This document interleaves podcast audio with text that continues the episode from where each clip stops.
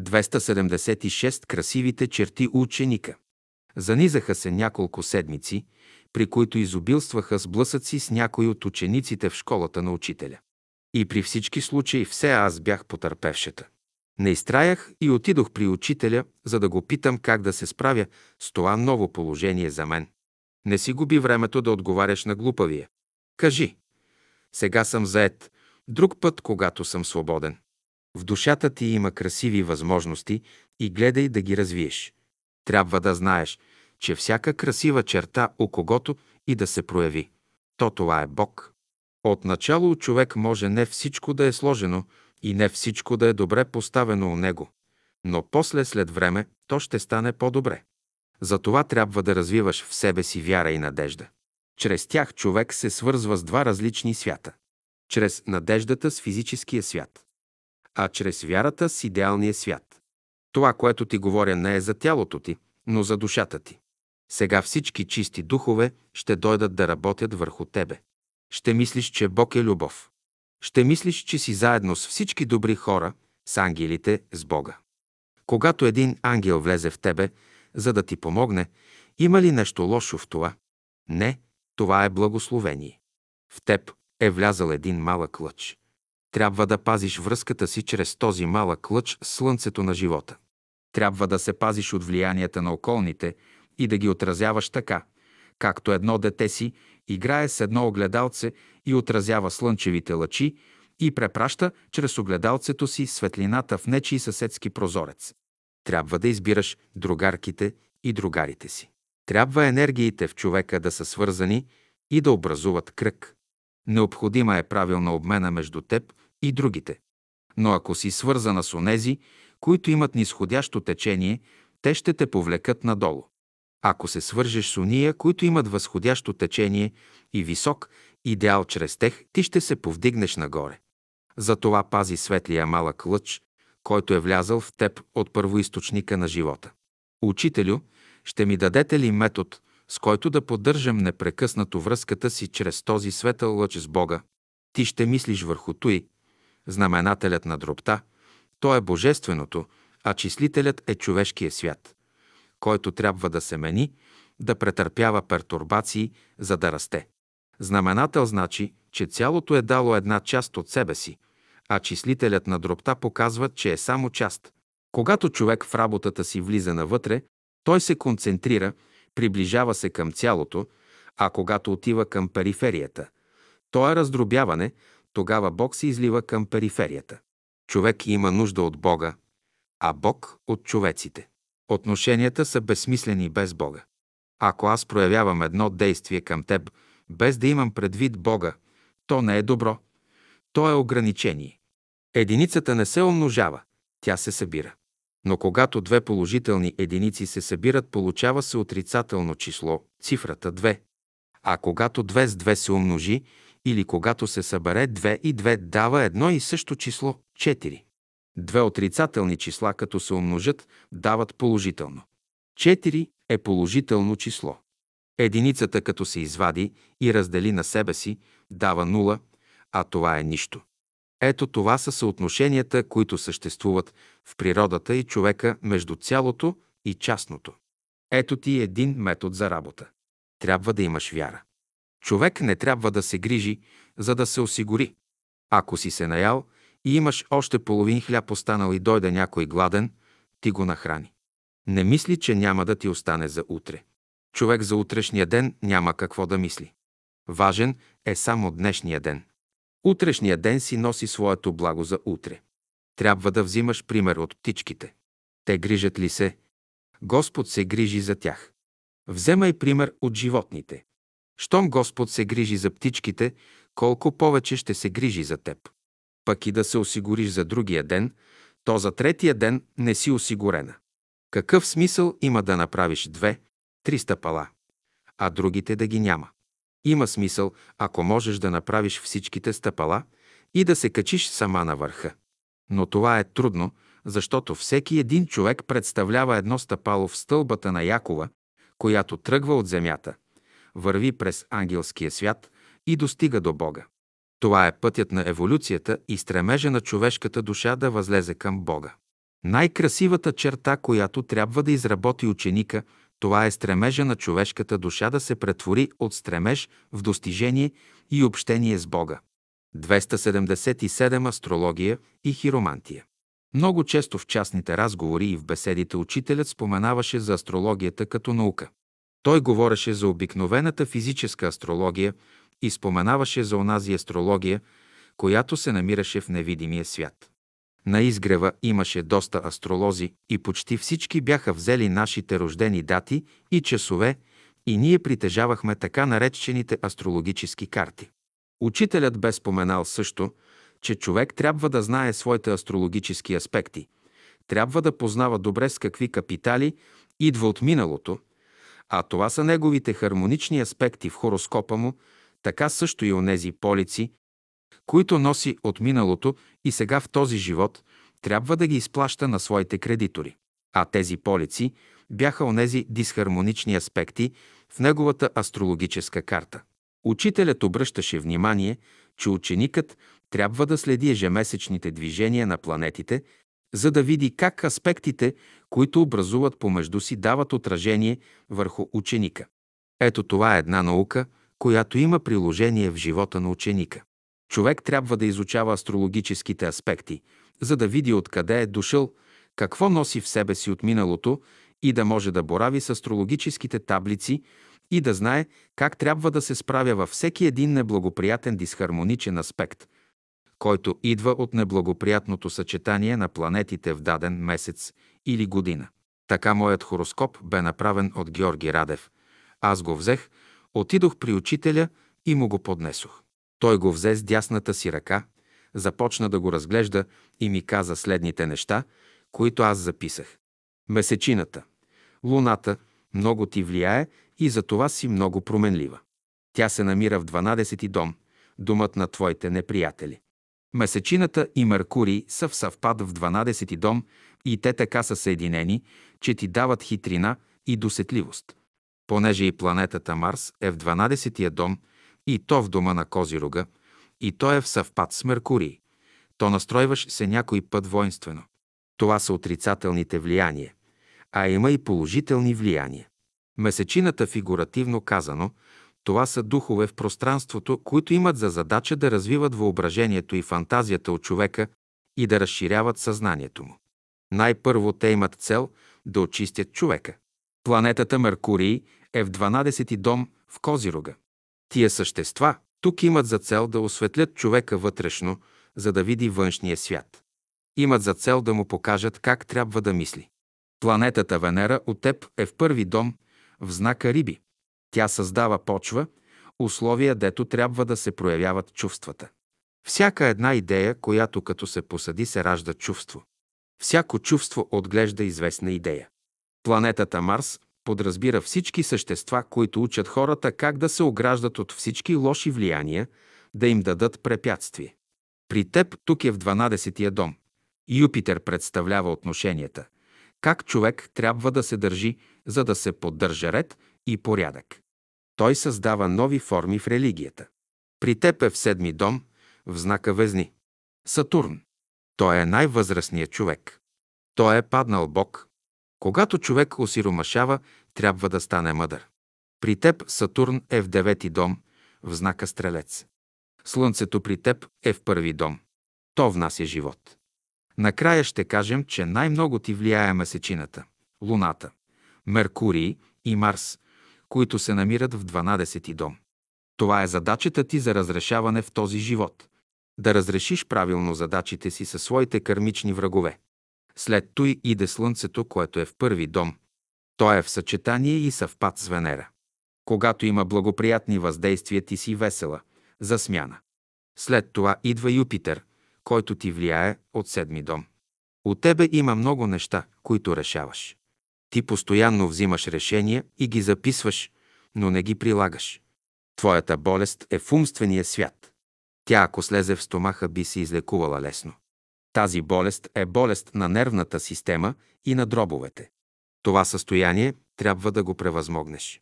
Човек не трябва да има големи идеи, защото те са свързани и с големи страдания, а трябва да се задоволява с малките. Например, Ти искаш да учиш и като захванеш, искаш и с един път много да научиш. Обхване те едно нетърпение и се оплашиш по-късно и се отчаеш накрая. Ти си човек на разнообразието. То е хубаво, когато човек е завършил учението си, че тогава сменя едно занимание с друго. Но ти сега учиш и този закон не ти е полезен. Ти, например, свириш два часа на пиано и искаш с тях всичко да постигнеш. Трябва да постоянствуваш в една работа, докато я свършиш. После ти обичаш да отлагаш работата си. Оставиш за утре, пък утре, като станеш, настроението ти се е променило. Понеже ти действува луната ти, като станеш сутрин, погледнеш към нея и я запиташ, тази работа да я свършили. Тя ти каже така. Днеска няма условие за нея и ти я оставяш. Не, че нямаш желание, но се влияеш много от настроенията.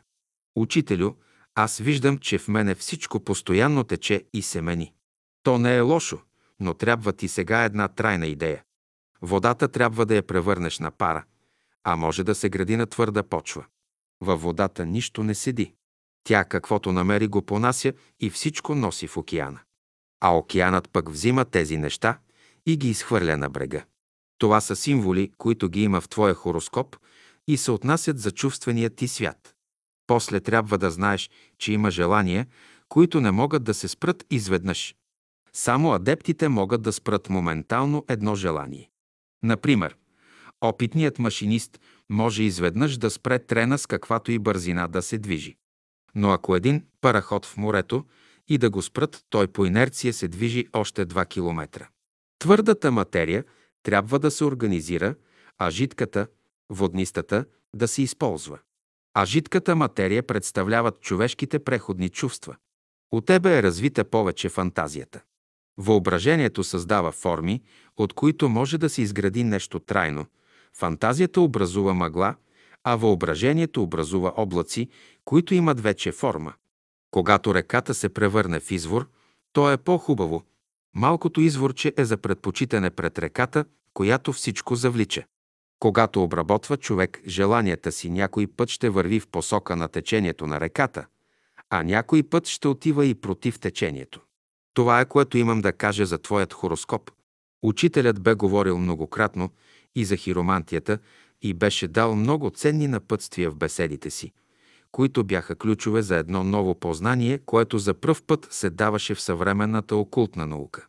Понякога ние му подавахме ръката си, той взимаше дясната ни ръка, оглеждаше я, понякога слагаше лупата, за да види и някой едва забележими линии и даваше своите напътствия. Така при едно от моите посещения аз си подадох дясната ръка, той я взе, огледа я и ми каза следното. От тебе хълма на Венера на ръката ти не е много издут. Онези, у които има сладострастие, тя е издута и много набраздена, а от тебе е умерена. От теб долината на Марс е силно развита. И да си изменчива под влияние на Луната, ти си настойчива под влиянието на Марс. Водата може да извира само когато има долини и върхове. От върховете тя се спуща надолу и благодарение на този наклон може да извира. Ако земята беше плоска, не щеше да може да извира никаква вода. Ето защо нещата не трябва да се приравняват. Те могат само да си сменяват местата. Почвата под моретата образува планини, а върховете се разрушават и образуват долини. Върховете и долините са успоредни линии и те се намират понякога като линии на човешката ръка. Смяната на времената са много добри условия, които Бог е поставил. Човек трябва да ги цени, защото те всякога принасят добро. Ти трябва да разшириш дубките на носа си. Твоите дубки са малки. Трябва широки ноздри, за да правиш дълбоки дишания и да възприемаш повече въздух и повече прана и живителна сила от Слънцето. Слънцето залязва и после пак изгрява. Така е в природата. А при теб, като залезе, ти си мислиш, че няма вече да изгрее. А ти си мислиш така, защото нямаш светлина и не познаваш законите. Трябва да се пазиш от излишно пръскане на енергията си. Излишно се пръска енергията, когато човек се съмнява, завижда и по този начин се пропуква етерния му двойник и излиза енергия от него навън. Има същества, които точно това чакат, за да поемат тази енергия, защото те се хранят с нея. Това са низшите същества, онези, които подклаждат омразата, озлоблението, зависта от човека. Ти понякога искаш да отворя сърцето си за теб. Но ако направя това, то слънцето може ли го побра в себе си? Нали то ще те изгори за миг? Учителю, мога да възприема по един лъч на ден. Е, това можеш. До сега съм ти дал 10 лъча, като всеки един лъч ще трае и ще носи светлината си за една година. А това не е малко. Другите и това го нямат. Затова бъди благодарна от малкото, което получаваш. За повече ти нямаш вместимост, толкова побираш и толкова ти се дава. Ти си наследила от майка си някои хубави неща. У майка ти е развито сърцето и практичния ум, а у баща ти е развит много добре ума, но пък се спъва в сърцето. Затова ще вземеш от двамата си родители онова, което е хубавото, а пък ще работиш върху онова, което не е доразвито. Така като работиш върху себе си и изправяш недъзите на родителите ти. Ти помагаш първо на тях и след това работиш върху себе си. Ще дойде време, когато ще направиш едно стъпало по-нагоре и по този начин ще измъкнеш родителите си на следващото стъпало, което следва. Така ще се отблагодариш на родителите си за това, че са ти дали тяло и че са те свалили на земята и че си се родила в плът. А раждането на човека става чрез духа. Днес имаш възможност да се родиш и чрез духът, а това може да стане чрез Словото на Великият Учител, който е пред теб. Аз станах и целунах ръка на Великия Учител и тихичко се измъкнах от поредният урок, който имах с него. Днес аз пазя своят хороскоп, а пък един брат, с който работя, засне на фотоапарат линиите на двете ми ръце, така че след време може да проучите както хороскопа, така и линиите на ръцете ми. Ще видите, че онова, което бе залегнало в хороскопа ми, го имаше и на ръцете ми, и това съответстваше на моят житейски път през време на школата. Онова, с което работех, бяха капитали от миналото ми и тези капитали бяха добре обозначени в моят хороскоп. А моите недъзи и отрицателни страни и недостатъци ги имаше също в моят хороскоп и аз трябваше да работя в разстояние на над 50 години, за да изплащам полиците си, които имах да плащам от миналото. Дано съм сполучила и дано съм се разплатила. 272 Американският колеж. През младите си години, когато бях частна ученичка на учителя и когато седмично два пъти в понеделник и четвъртък го посещавах, където по зададени теми от него, по Библията аз изнасях предварително подготвено резюме и отговарях на въпросите като Учителят допълнително ми обясняваше духовните закони, залегнали в писанието. Те бяха дадени там символично и бяха скрити за обикновените богомолци и проповедници. По-късно в школата учителят винаги излизаше да изнася беседи, като носеше и Библията със себе си, отваряше някоя страница и оттам с лупата си прочиташе някой стих от Библията. Това беше мото и се явяваше като ключ на цялата беседа. За околните, които слушаха това, бе напълно случайно, за да попадне той на някаква глава и на някакъв стих. Впоследствие ние започнахме да гледаме по друг начин на Словото на Учителя – Виждахме и се убеждавахме, че тук случайности не може да има и че всяко нещо има своя закономерност и се подчиняваше на духовни закони. А още по-късно узнахме, че Словото на Учителя се изливаше закономерно не само с текущите наши проблеми, но с онзи общ план на школата, чиято проекция тук бе на физическото поле, но тя бе незначителна в сравнение с духовната школа а словото му се изливаше чрез устата му по космически закони и отговаряше на времето, което бе подвластно на духът, който ги създаваше и движеше. Та по онези години, като частна ученичка, имах възможност целенасочено, ежеседмично да работя по строго определени глави от Библията и така се запознах с основни неща от духовните закони, по които бе създадена тази книга. Веднъж учителят в една от лекциите бе казал – има една частна ученичка от света, която Ехея ви превари и дори петите не можете да й ги видите. Аз знаех, че се отнасяше за мен, а някои от тогавашните възрастни братя също допускаха, че учителят говори за мен, но те бяха вече в такава възраст, че не ме ревнуваха, защото аз за тях бях дете. А аз още не бях влезнала официално в братството и още не бях поканена от учителя да посещавам беседите му. Минаха много години, братският живот си течеше и ние смятахме, че това ще продължи вечно и бяхме забравили, че учителят ни беше предупредил, че тази школа ще просъществува само 22 години. Едни от нас възмъжаха, други остаряха, а трети си заминаха от този свят. И така в един момент на моят път застана един проблем. По това време в София, в близост до един хълм, бе построен Американският колеж с преподаване на английски язик. Независимо от германофилската политиката на цар Борис III Римско и правителствата този колеж се разрасна и съществуваше до смяната на стария строй. Учителите бяха довеждани от чужбина, но за някои предмети наемаха и български учители. По това време навсякъде по българските училища се учеше вероучение. В една скромна форма се изучаваше Библията.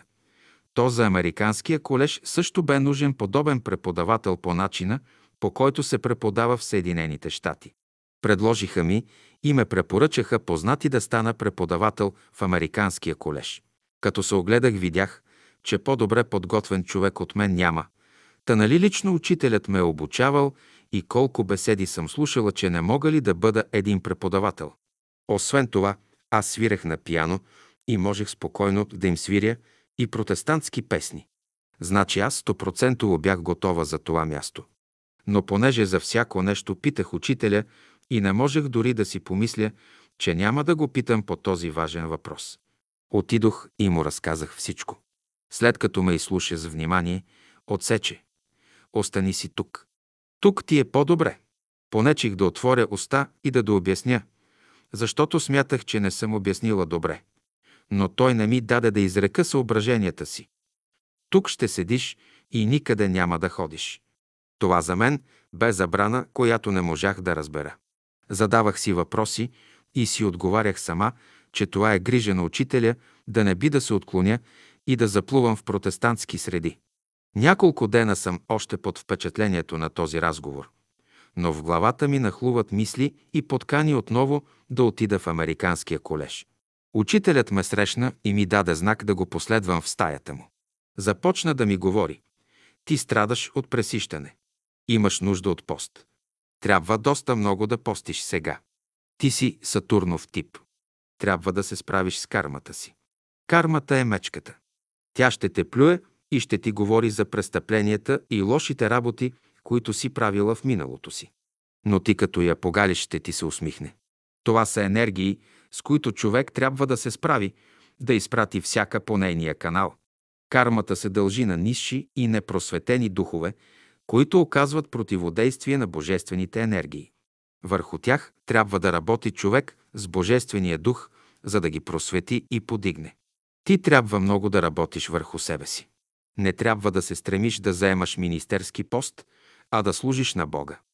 Ако си министър на едни ще направиш добро, а на други – зло, и след 4 години ще паднеш от собствената си карма. А ако служиш на Бога, ще правиш добро на всички и там е смисъла на живота. Ти до сега не си обичала. Сега ще се учиш да обичаш. Любовта ти трябва да тече непрекъснато. А ти сега, като те духне вятъра и стинеш, и трябва пак да ти запалям огъня. Запаля го, а той изгасне. Запаля го огъня, той пак изгасне. Вече ми се свършиха клечките за тебе. Аз го изслушах и с наведена глава си тръгнах към дома. Този въпрос беше неизяснен за мен и трябваше да ми се доизясни след време.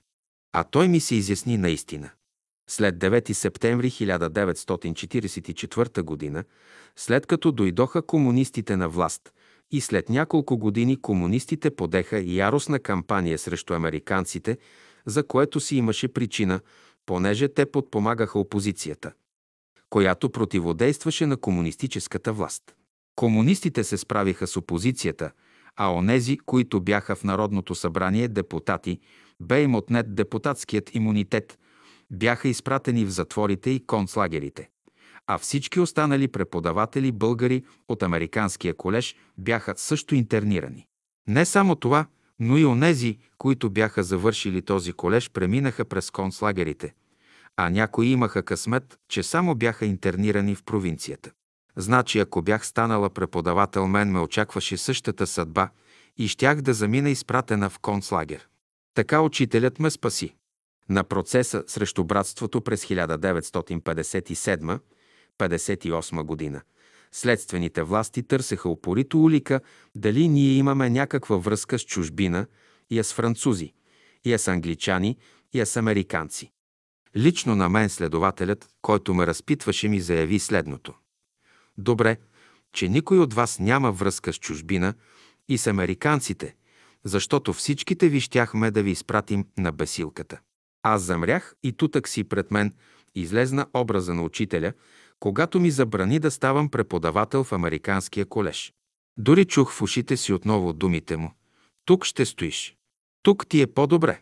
Ето какво значи послушание на ученика към учителя и какво значи небето, когато те закриля. В онова време, когато учителят започваше да идва често в дома ни, дойде веднъж радостен и весел и още с влизането си, каза «От днес имаме нова формула». Преди това учителят беше дал формулата, която изпълнявахме десетилетия наред «Божията любов носи пълният живот». А сега, преди да си замина, учителят сложи и прибави само една дума към формулата и тя придоби този вид «Божията любов носи изобилният пълен живот». Думата, която прибави, бе изобилният. Но когато се работеше за Бога, виждах как учителят беше изпълнен с живот и със светлина. И животът, който течеше у него, който излизаше от него чрез Слово, бе в своето изобилие и пълен с живот. Този живот преизобилно преминаваше от Словото му в нас и ние го виждахме и разбирахме. Така че новата формула, която се даде, бе един заключителен акорд на неговата мисия на земята. Словото, което излизаше чрез него, бе излязло по закона на изобилието и то бе пълно с живот, защото бе глава на истината. А пък истината е глава на Божествения дух. Ето така ученикът, чрез послушание и чрез изпълнение, волята на Бога може да се добере до изобилния живот, който излиза от Словото на Учителя. 279 ще напишеш. В школата се занимавах с изучаване Словото на Учителя по начин, който той ми показа от самото начало.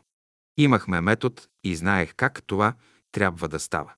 Бях завършила консерваторията, бях дипломирана музикантка. Имах познания по много неща и това пораждаше в мен малко самочувствие. Другата ми работа бе да се занимавам с домакинство и да откликвам на всяка нужда на учителя и да участвам в разрешаването на някои братски проблеми, доколкото можех и доколкото знаех за тях.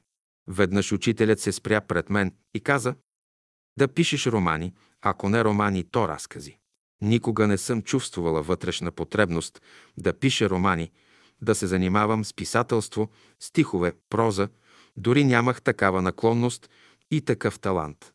Но думите на учителя ме озадачиха и те останаха една неразрешима загадка в моят живот. Имах възможност да наблюдавам живота на хората, които идваха на изгрева.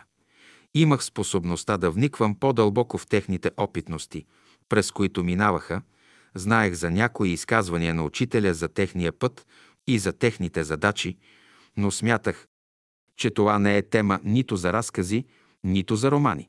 За мен този живот, който те прекарваха на изгрева, бе свещен и човек може да се докосне до него само с искреност и с чистота и да покаже как са се реализирали някои закони от Словото на Учителя в целокупния живот на изгрева. Веднъж една сестра идва при мен и казва «Ама вие сте били съвременничка на Учителя, защо не опишете някоя своя опитност?» Погледнах я, побутнах я по рамото и без да искам изрекох Сестра, ако напише своите опитности за живота на изгрева, то цялото братство ще се обърне наопаки и трябва да тръгне да се движи обратно. Ами как така да се обърне обратно? Обратно трябва да се върне до мястото и времето, откъдето бе направено отклонението от школата на учителя и чак тогава всеки един трябва да тръгне по своят житейски път и да го извърви като ученик на учителя. Да, трябваше да се върнат всички обратно обратно към истината и словото на учителя. Тя, сестрата, не можа да ме разбере, защото по това време всеки се тупаше по гърдите и се пъчеше, като показваше, че в неговите гърди топти не само сърце, но от гърдите му излиза истината на живота. А пък истината излиза от духът. А глава на Словото е истината. И целият ни живот в школата на учителя е запечатан в Словото на учителя. Нямаше проблем, нямаше въпрос, по който той да не ни отговори още преди да му е зададен и те се намират записани в неговите беседи. Ние бяхме живи опитности, които се втекаваха като закони на Словото.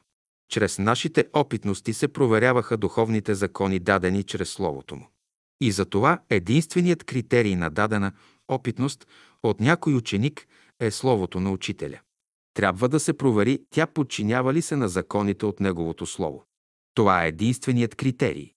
Ето защо в моят разказ аз от време на време цитирам мисли на учителя, които ги изваждам от моята тетрадка. Всички изказвания на учителя за мен бяха стенографирани тогава и преписани в две големи тетрадки. На Земята най-важното за човека е личността му, която предава различно събитията. И ако личното чувство преобладава и иска да се наложи и да се включи в спомените, то тогава става една бърканица и за това човек трябва да има особено внимание към такива опитности. Всички опитности, които ви разказах, се отнасяха за живи хора, които се движеха на изгрева, които имаха имена, адреси, рождена дата и свой път. Правилният път е да се изкаже живота на личността, да се покаже онзи свят, с който тя борави, да се изтъкне как тя се справя в своят път, спазвайки вътрешните духовни закони, които управляват вътрешният живот на човека. А когато не ги спазва личността, трябва да се обозначи и подчертае откъде започва отклонението. По този начин личността отива на заден план. Тя се явява само като едно действащо лице на сцената на живота. Но всъщност важното е вътрешният човек, който е поставен да се учи от духовните закони на битието. Тогава опитността на дадена личност остава назад, а изпъкват методите и законите дадени от Словото на Учителя. Не зная дали ще успея в това свое начинание, което не можах да го изпълня по младите си години поради различни събития.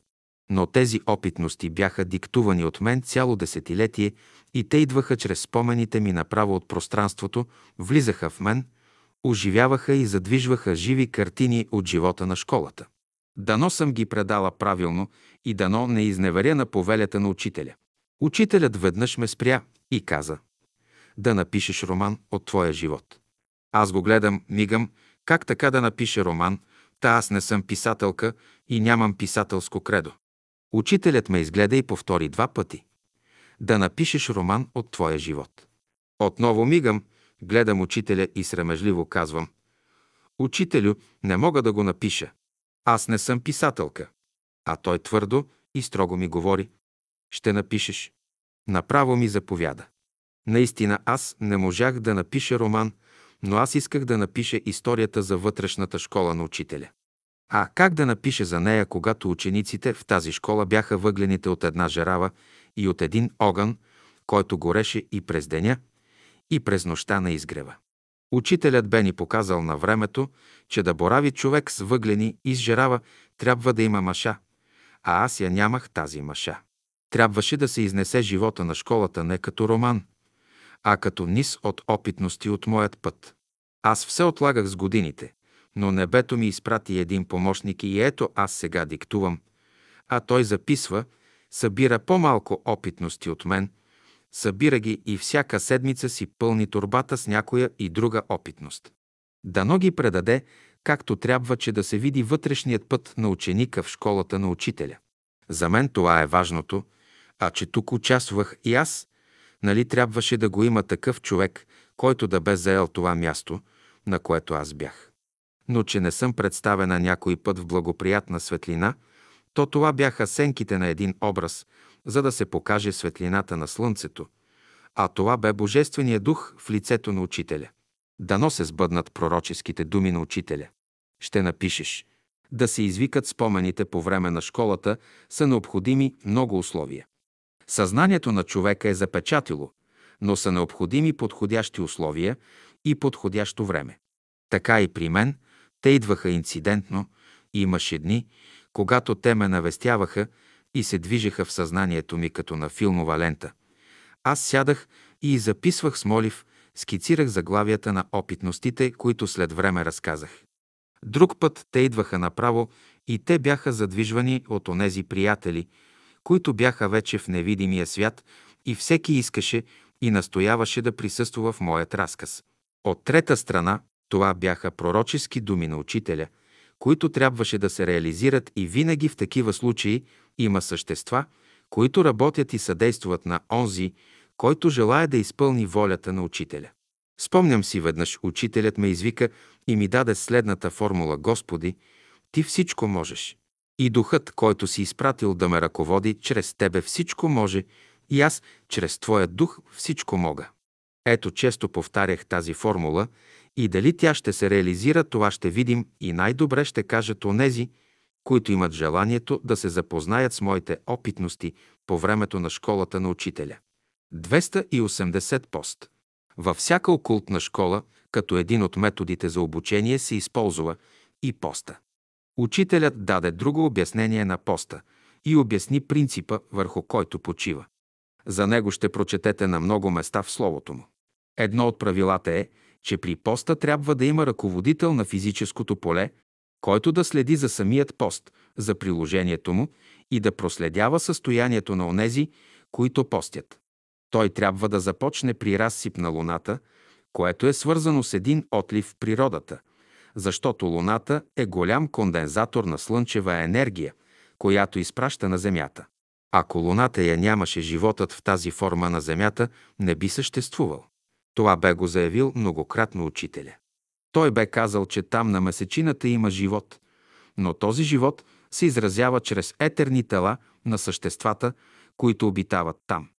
Спомням си, един от учениците имаше големи противоречия в личния и семейния си живот и беше решил да се лекува чрез пост, но постът той го беше започнал на нова луна и при това не беше съобщил на учителя. По това време на школата ние имахме строго определени наряди, които бяха давани от учителя и чрез тях ни се нареждаше кога, в кои дни и в кои месеци да се провежда пост. А това бе свързано с космически течения и планетни влияния и се направляваше от учителя. А индивидуалните постове в школата не се допускаха, но ако някой го провеждаше, трябваше да иска специално разрешение от учителя или пък учителя му отреждаше този пост, за да разреши някой проблем чрез него. И така този брат влезнал в поста и изведнъж състоянието му се влушава и накрая едвам се дотътря до учителя и смъка изказва оплакванията. Учителят го изслушал и казал, ти направи грешка, че почна пост на нова луна. Не само, че не ще си помогнеш чрез поста, но ще си навредиш още повече. Когато човек трябва да се лекува чрез пост, трябва да го почва при разсип на луната. Когато иска да се справя с някакъв порок и с някакъв недъх в характера си се започва пост на разсип, но когато искаш да добиеш някаква добродетел, нещо положително в себе си, и когато почваш някаква работа, която искаш да се реализира, то поста го почни на нова луна. И освен това, трябва да има ръководител на поста, да не би да те отклонят духовете, да те подведат, да те заблудят, да те вкарат в дълъг пост и чрез поста да те задигнат от този свят. До тук всичко, което си правил е погрешно. Учителят му дава напътствие как да излезе от поста и след десетина дни брата полека, полека започна да идва в салона и да слуша беседи на учителя. Така че прилагането на пост не е безобидна работа, човек трябва да има знание за него, да има ръководител, който да познава окултните закони, които управляват поста. Най-добре е да се провежда пост от няколко човека или група, като се държи на строго определени правила, които учителят ни даваше. През време на поста човек трябва да се занимава с духовна работа, да чете беседи, глави от Библията и ежедневно да произнася молитви. Постът не е само физическо разтоварване на тялото от складирана и непотребна физическа материя. То е и психическо разтоварване и обмен духовен с други светове. Съзнанието на човека се разширява, етерният двойник му се разхлабва и разширява. Той не се придържа към физическото тяло и от време на време излиза от него и по този начин етерният двойник заема по-голямо пространство, отколкото човешкото тяло. Така човек става изключително чувствителен към външни дразнения и влияние. През това време човек може да се закачи за някои светове, може да вижда и друга проекция на живота, може да му се отворят ушите за друг свят, да му се отворят очите за невидимия свят, но най- голямата опасност е някои нисши духове да не влезнат в него и да обсебят тялото му, да го окупират и след това да си послужат с него за свои цели. Така човек може да се разстрои психически, може тези нисши същества да го обсебят и да решат да ликвидират тялото му, като му внушат да продължи поста и той да влезне в такъв етап, от който да не може да излезе, което много често се случваше. През толкова години наблюдавах всички възможни случаи, така че някои психически се разстройваха и не можеха да се оправят след това, други си заминаваха от този свят през самият пост, трети не спазваха правилото за отпостване и веднага се нахвърляха на храна, увреждаха се и също след това научавахме, че те са си заминали от този свят. Но главната причина бе, че нямаха ръководител на поста и всеки си правеше онова, което му скимнеше и си плащаха жестоко за това. Такива случаи съм наблюдавала близо 50 години и винаги имаше пресни примери от всички възможни положения и отклонения от поста. Та успяхме да видим всичко. Обикновено при пост се обаждахме на учителя и той трябваше да го разреши, а това зависеше от много неща, които ние не познавахме, не подозирахме, че съществуват и нямахме поглед върху събития и от духовните окултни закони, които управляваха не само нашият личен живот, но и живота на школата. Отива един приятел и заявява на учителя, че иска да пости. Той не му разрешава. Братът пита, защо не мога да постя? Учителят е строг и ядосан от неговото вироглавство. Защото това е внушение на тъмните сили и те искат да те примамят с поста и да те задигнат от този свят, защото им пречиш. Та аз толкова ли съм важен? За Бога всички са важни. Една тревичка, едно врабче, един човек, всичко е свързано в едно. Братът си тръгва и след това разказва случая на всички. Минава време, на него отново му хрумва мисълта, че трябва да опита този пост, нали толкова хора го правят и се подвизават духовно чрез него. Започва пост, без да пита никой. Постът продължил дълго и той не можа да излезе от него и си замина. След един месец донесоха некролога му и искаха да го закачат. Учителят не разреши, беше крайно недоволен. Това бе проявено непослушание към учителя. А лично ние чухме какво учителят му бе казал и какво го грози. Така че го задигнаха онези сили, които смятаха, че той им пречи. Савка, без да пита учителя, беше започнала да пости. Решила да пости и тя, която за най-дребното нещо се отнасяше до учителя, и то за такива маловажни и дребни работи, че ако ви ги разкаже, ще ви се завие свят. Как може да се безпокои за такива дребнавици? Аз съм присъствала при тези положения, при които тя за най-малкото безпокоеше учителят, като едно две годишно дете пита майка си дали да направи това или онова. Но аз го приемах тогава за нещо естествено за самата Савка. А тя започва едно такова голямо изпитание, влиза в пост, без да уведоми учителя. Минават няколко дни, а учителят е занят със своята си работа, затворен е в стаята си, не приема гости, а само по изключение. А храна му носят други сестри. По едно време на петия-шестия ден той се обръща към сестрата, която му носи храна, и пита Ами къде е Савка? Защо тя не ми носи яденето? Учителю Савка влезна в пост. Тя сега пости, със страхопочитание споделя сестрата. Той скача на крака, започва да се разхожда в стаята си и пита сърдито. Кой разреши на нея този пост? Тя знае ли, че сега не се пости? Тя знае ли сега, че днес се разрешават такива важни събития за света и за планетата Земя и че постът е недопустим на изгрева, а тук трябва будно съзнание. Тя знае ли, че с този пост в момента ми пречи и може да си замине? Сестрата мълчи оплашено. Учителят тръгва с нея, отива в бараката, където Савка вече лежи шестия ден изтощена от поста, вече с разхлабено съзнание и поглед блуждаещ насам натам. Учителят я вижда, дава своите нареждания на сестрата, казва какво да се прави, нарежда дежурство до нея, непрекъснато през деня и през нощта, като дежурният да не заспива и да чете пред нея цялото време псалми и молитви, които той им дава. Нарежда им да започнат да й дават топла вода и чак след третия ден да я захранят само с бистра супа от сварени картофи. Така Савка постепенно излиза от поста, оправи се, дойде накрая с конфузена на беседа. В същия ден учителят държа една строга беседа за поста и говори за безотговорността на учениците. Аз също прилагах един пост, даден от учителя. Той започваше така. Първия месец се пости 24 часа.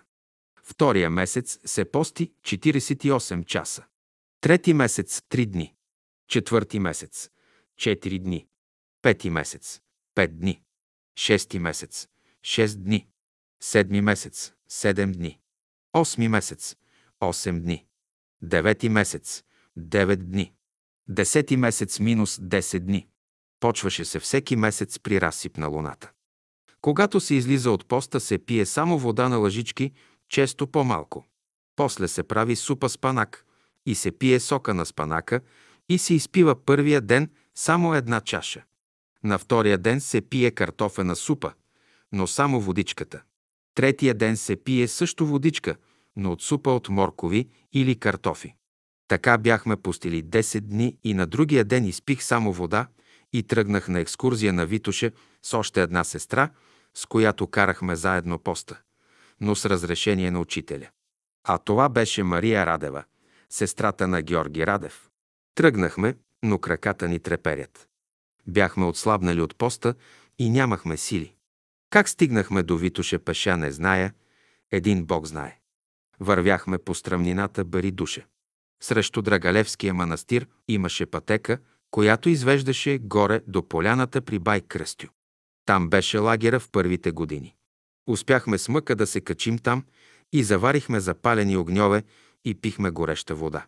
Приятелите с учителя бяха тук. Учителят ме погледна по особен начин, отиде до казана, бръкна с лъжица в него, взе и ни даде по едно малко картофче на мен и на сестрата. Само това ядохме. После се върнахме с голяма мъка на изгрева. Бяхме направили от спанака каша, която след това изядохме.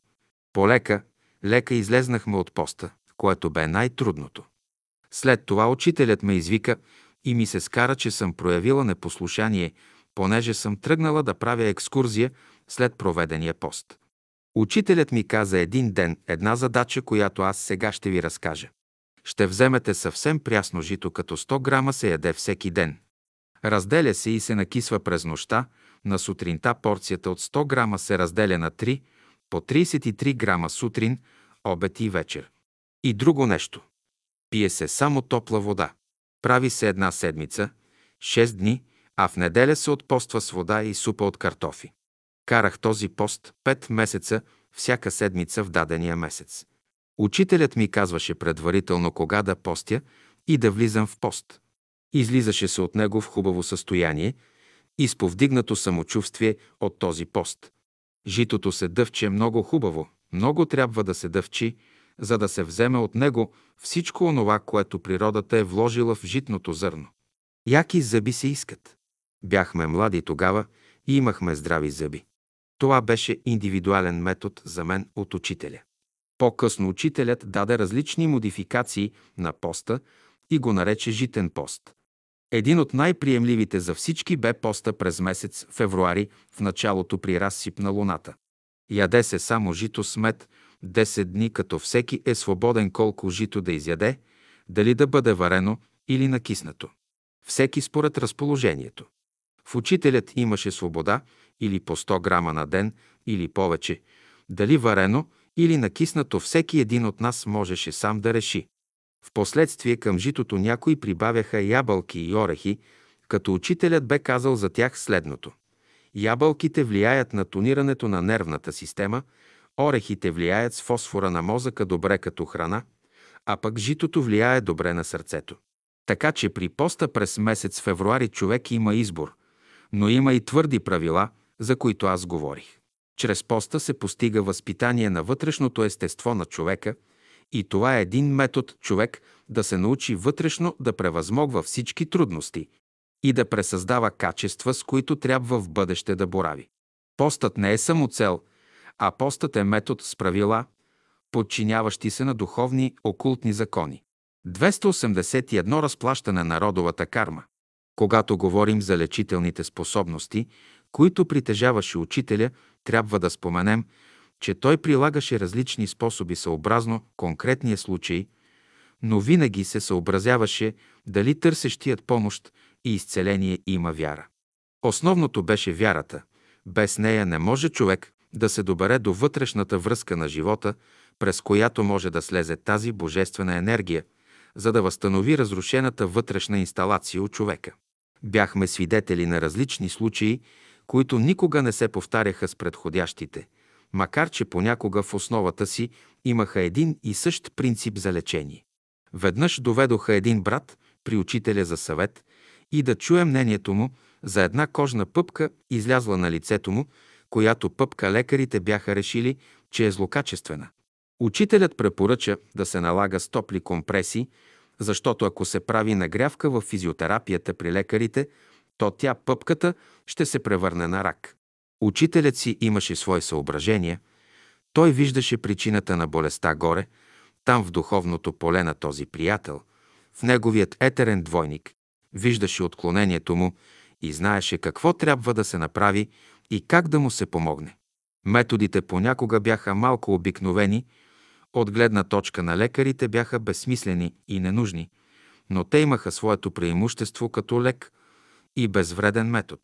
Човешкото съзнание трябваше да се закачи и да се хване за нещо обективно, за да може да мобилизира вярата си, а така също и онези заспали сили в организма.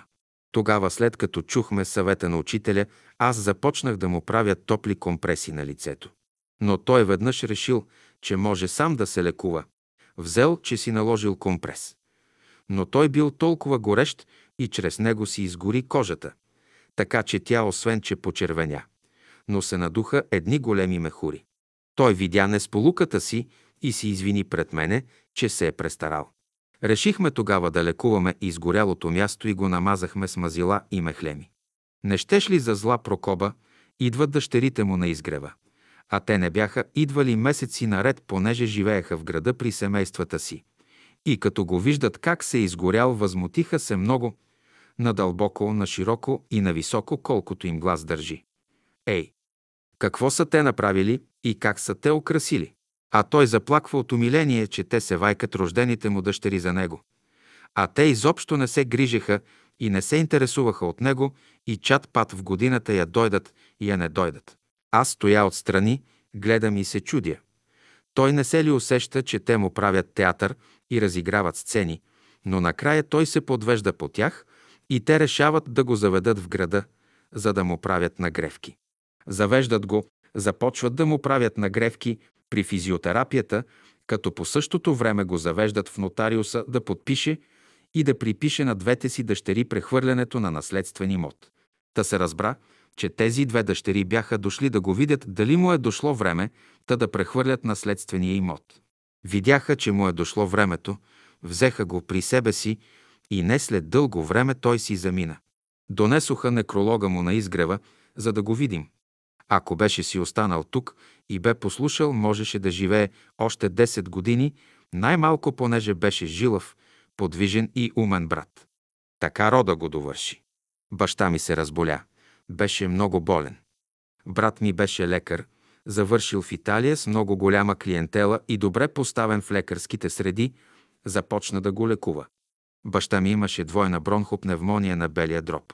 Брат ми го лекуваше с лекарства и силна храна. Тогава още нямаше сулфонамиди, нито антибиотици. Това беше преди войната. Сулфонамидите дойдоха след 1943 г. в България и то от Германия по време на войната. И той имаше един препарат, наричащ се пронтозил. Човек, когато го поемаше след известно време, урината му се отсветяваше оранжево, но лекарството имаше голям ефект. Тогава една котийка се продаваше за една жълтица. Така немските войници продаваха в България това скъпо и ценно лекарство. Та брат ми лекуваше баща ми с лекарства и силна храна, но още го нямаше пронтозил, а и той ставаше все по-зле.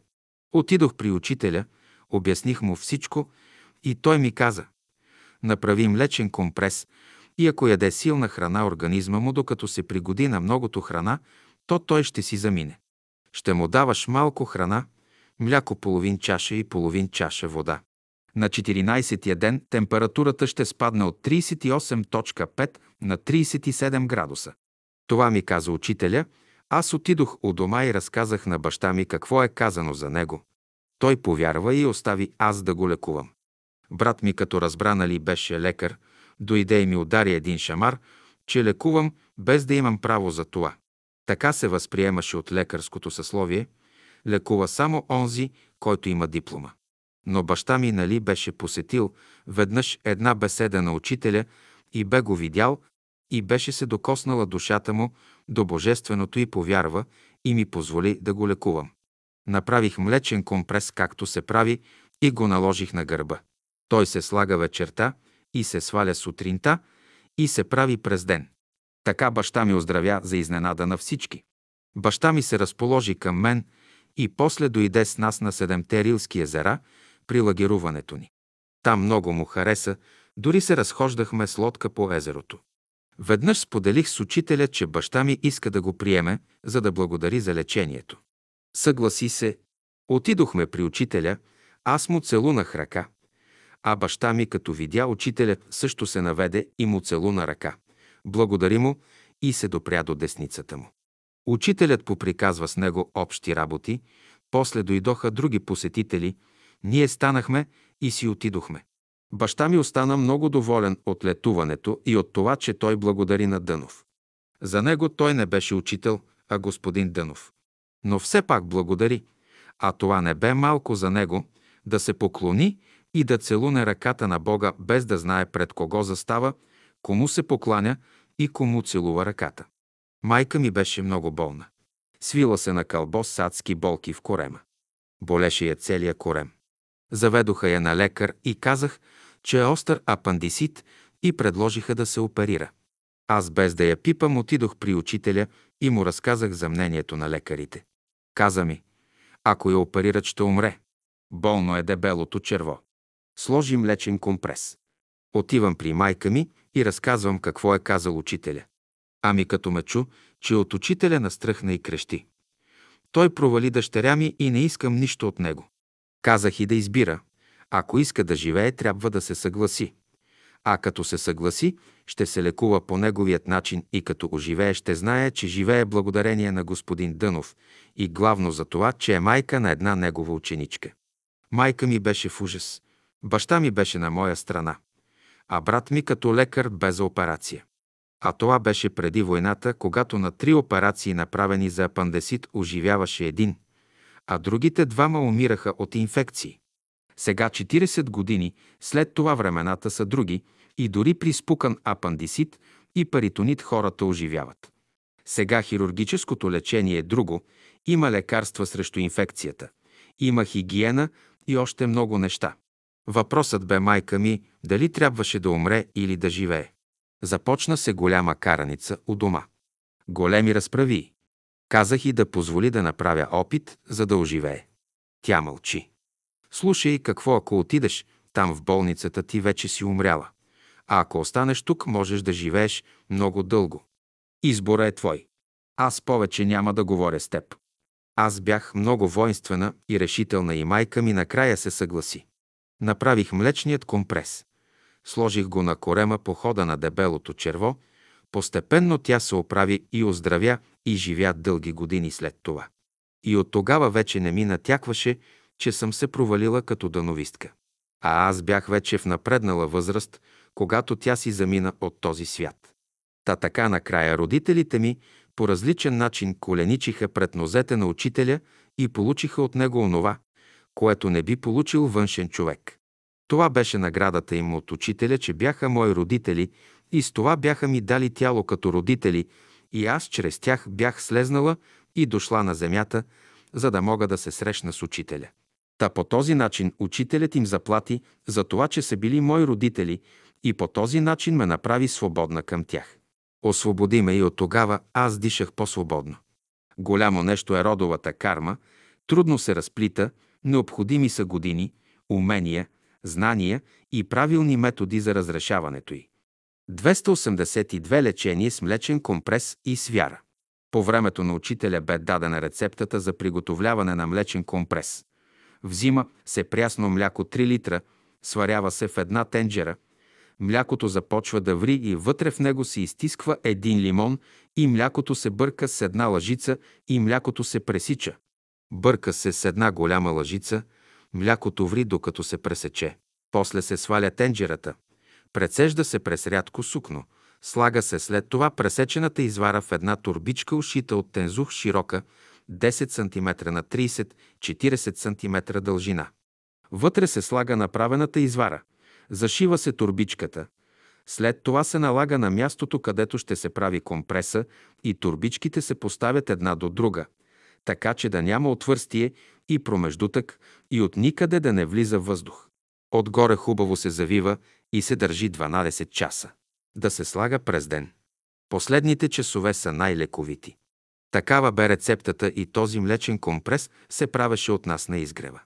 По времето на учителя някакви познати на брат Иван Радославов, един много добър наш познат и приятел, се бяха разболели и той лично ме помоли да отида и да им сложа млечен компрес. Аз тогава бях млада, а брат Радославов беше в години на почтена възраст и беше редно този млечен компрес да се направи. От един млад човек като мене. А нали непрекъснато слушах от учителя, че човек трябва да има любов към Бога и любов към ближния. Тогава смятах, че имам тази любов в себе си към Бога и сега е дошло времето да я проявя любовта и към ближния. Зарадвах се, че ще приложа този компрес на нуждаещ се човек, но кой знае защо отидох и споделих с учителя за молбата на брат Радославов. Той ме изгледа строго и каза няма да ходиш. Защо, учителю? Защото болестта ще премине от тебе. Аз още не знаех, че болестите могат да преминават по вътрешен път от човек на човек.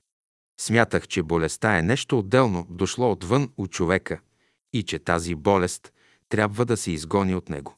А методите, които учителят ни даваше, бяха според мен средства да се справи организма с болестта и да се изгони тя от човека, казано фигуративно. Но сега вървя и си мисля, ами ако я изгоня и тя влезне в мене, значи имаше нещо друго, което аз не знае после в следващата беседа учителят нарочно сподели, за да отговори мислено на моят въпрос. Той разгледа този въпрос, като каза, че не всеки може да бъде лечител и не всеки може да бъде истински лекар, защото лечителят приема болестта от болният. Отнема и след това лекарят трябва да я прехвърли от себе си навън в някой от каналите на природата и така да се разтовари и освободи от болестта, която я е взел от болния и я носи на гърба си. Може това да стори само онзи, който е отворена верига, който приема болестта и я предава. Но ако е затворена верига, той ще приеме болестта и тя ще остане в него. А аз бях затворена верига, според думите на учителя. Тъл човек трябва да има две същества. Едното е лечителя, който да приеме болестта, а другото същество е лекаря, който трябва да лекува себе си, като се разтоварва от болестта. Това са двата края на отворената верига. Ляв край и десен край. Ако се затворят, то става лошо за онзи, който е приел болестта, става късо съединение и той може да заплати с живота си. Така че лечението с млечния компрес не беше нещо просто, наивно и без последствие. А при онзи случай, когато отидох при учителя да питам за майка ми, когато имаше подуване в лявата част на дебелото черво, споменах, че брат ми като лекар и след консулт с хирурзи бяха решили, че това е апандисит и че трябва да се оперира. След като разказах на учителя, той каза, не е това, което мислят лекарите. Не е апандисит, а е възпаление на дебелото черво. Да се направи млечен компрес през ден, иначе ще се замине, ако си направи операция. Отидох у дома, след дълги разправи с брат ми и с родителите ми предадох какво е казал учителя и им казах да опитаме с млечен компрес и ако не стане нищо, то тя може да се оперира.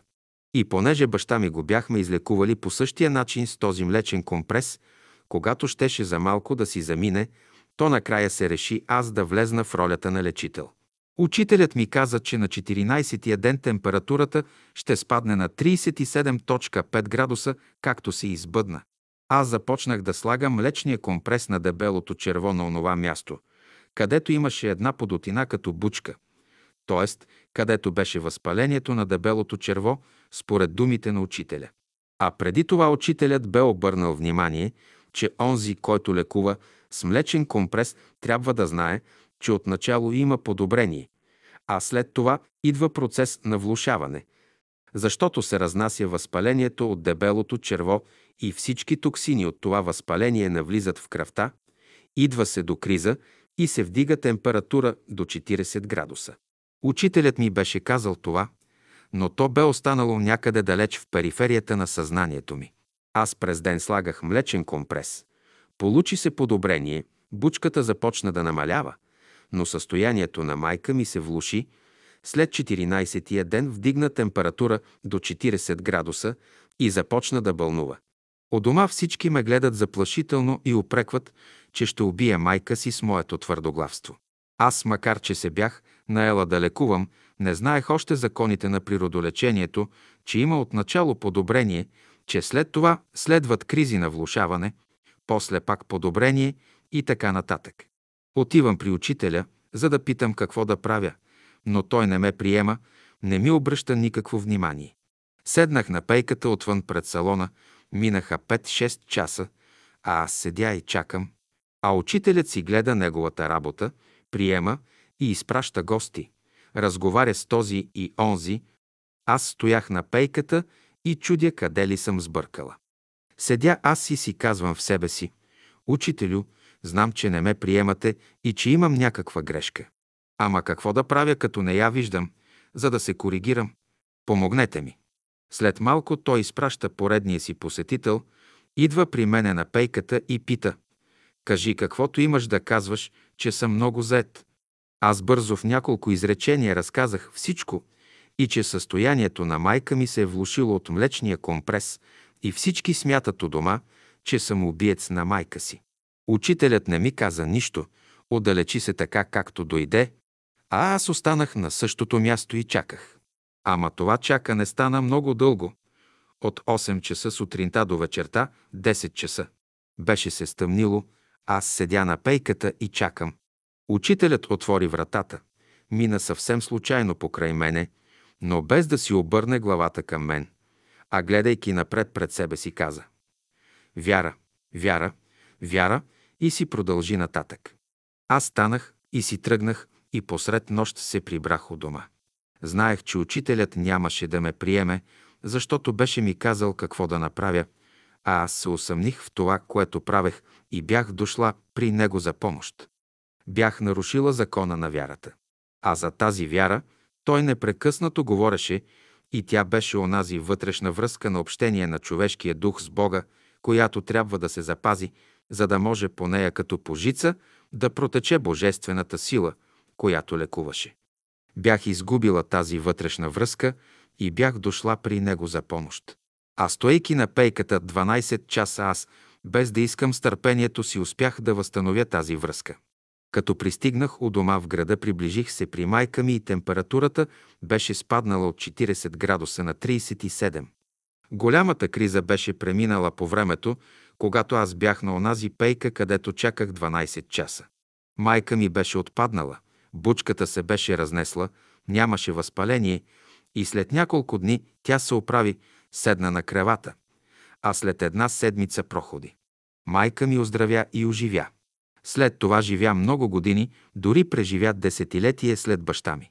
Та като проходи майка ми, първото нещо, което ми каза бе, е, да ще доживях да видя нещо от твоето дановистко учение.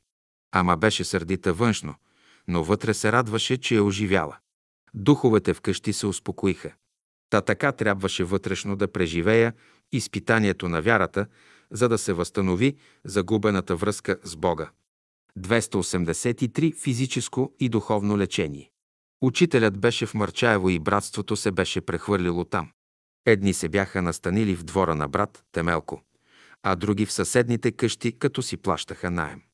София тогава беше евакуирана заради бомбардировките, така че на никой не му правеше впечатление, че софиянци нахълтаха в Марчаево и заеха разни селски стаи, дори плевници, където спяха между сламата, а по-късно и в сеното. Особено през лятото, когато селените напълниха плевните с сено, приятелите се качваха горе върху сеното, заспиваха и сънуваха приятни сънища. От селените купуваха хляб, дори и продукти. Те знаеха кои сме и какви сме, но се държаха благосклонно към нас, с изключение на местния поп и няколко кръчмари, които бяха обидени на Темелко и приятелите му, че бяха напуснали кръчмите и станали дановисти. По това време Темелко с приятелите му, каквото изчуквали през деня на кариерата върху каменният варовик, същото го изпуквали в кръчмите на Марчаево. Та за това кръчмарите бяха обидени на Темелко и на местната учителка Елена Хаджи Григорова. Бяха повели злостна кампания срещу нея и я бяха уволнили от селото като дановистка. Но ние нахълтахме с многобройна група и всеки ден в къщата на Темелко имаше по 20-30 човека, а от София непрекъснато прииждаха на групи, престояваха по един-два дни, срещаха се с учителя и след това се връщаха отново в града. Тогава се пътуваше пеше от Марчаево до Княжево, а оттам се прехвърляха до София, ако работеха трамвайте. Аз често отивах в Марчаево и престоявах по един-два дни в зависимост от работата, която имах с учителя и се завръщах в София. Там беше много натъпкано с хора, спяха сестрите една до друга в една стая, като пода вечерно време се постилаше с черги. Така че аз предпочитах да се върна от дома. На едно от посещенията имах някакво неразположение, не бях добре със здравето си и попитах учителя. С какво да се лекувам? А той ми отговори. С всичко, каквото можеш да си помогнеш. И по физически, и по духовен път. Това изречение ме освободи психически и ме накара да бъда много широка във възгледите си. След войната модерната медицина напредна много във всяко едно отношение и това бе напълно естествено. Когато бе необходимо, аз се възползвах и от услугите на съвременната медицина, пиех различни хапове и си подпомагах с лекарства. Добре не на времето учителят ни освободи от предразсъдъци, защото нашите приятели не желаяха и не търсеха такава помощ. И когато разбраха, че аз гълтам хапчета, а според тях това бяха химикалите и отровите на света във вид на лекарства, климаха с глава и смятаха, че аз съм отстъпила от учението, което препоръчва природоцелесъобразен начин на живот и лечение. Аз се възползвах много години от системата на природолечителя Петър Димков, който по онова време минаваше за наш брат, но неговите процедури бяха много дълги и много уморителни.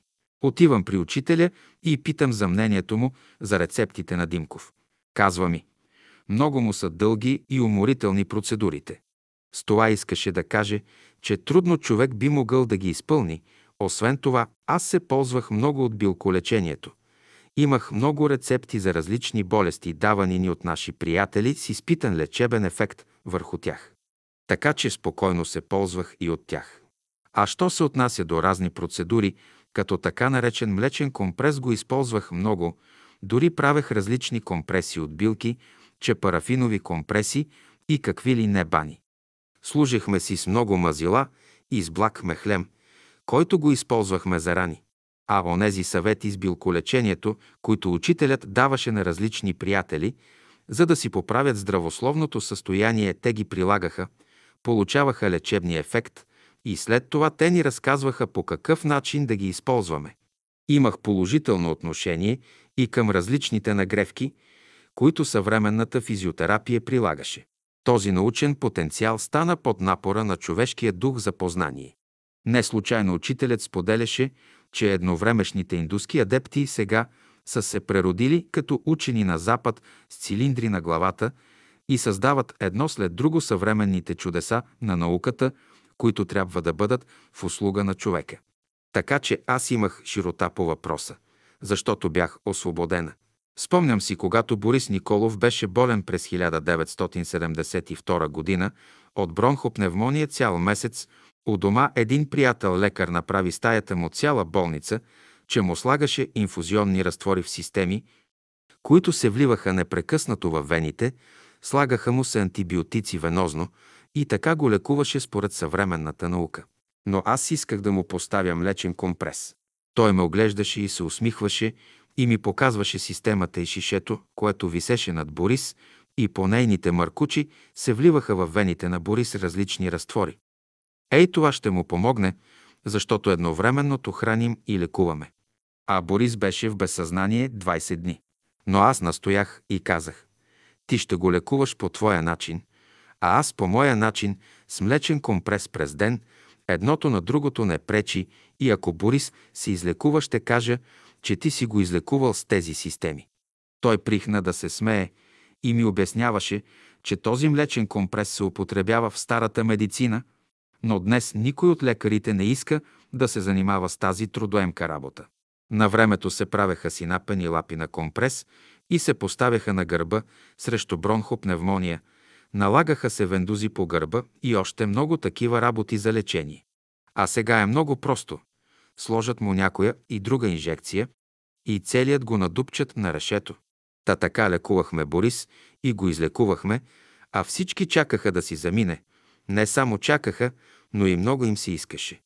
Но небето го остави, защото имаше още работа и като оздравя с този лекар, той започна да работи и да му разказва за историята на школата на учителя. Учителят имаше добро отношение и към хирургията, защото много пострадали хора, той ги насочваше към добри хирурзи, които да зашият разкъсни рани, да ги превържат и да ги лекуват. И най-смешното и най-трагичното бе, когато много възрастни приятели, които бяха срещу съвременната медицина, бяха принудени да отидат и да се оперират. Така Георги Томалевски се оперира от аденом на простатата, също Илия Озунов, Галилей Величков. И след това живяха дълги години след тези операции. Влад Пашов също премина през такава тежка операция. Но според него, понеже астрологическите му аспекти били и много тежки, не можа да прескочи и си замина. Борис Николов бе опериран от язва на стомаха, че дори му преливаха кръв взета от други затворници. След като оживяха, те вече мълчаха и не смееха да говорят срещу съвременната медицина, защото си припомниха, че Бог помага чрез всички хора и Той работи също чрез всички хора. Ето така учителят отвори пътя за физическото и духовно лечение на учениците от школата. 284 лечители и лекарства. Петър Димков, който беше в братството, беше природолечител и по мое време лекуваше добре, много от нашите приятели се ползваха от услугите му. По някой път и учителят ги насочваше към него. Беше казал, много му са сложни методите за лечение. Наистина, аз лично съм опитвала след заминаването на учителя неговите методи, но те са от сложни, по-сложни и не знам дали има човек, който може да издържи всичко, което той препоръчва да се прави. Аз, която съм се ползвала от природолечението и от съветите на учителя и съм чела толкова много по тези въпроси, мога да заявя, че не можех да издържа неговите методи и то докато ги приготвя, а камо ли да ги изпълня.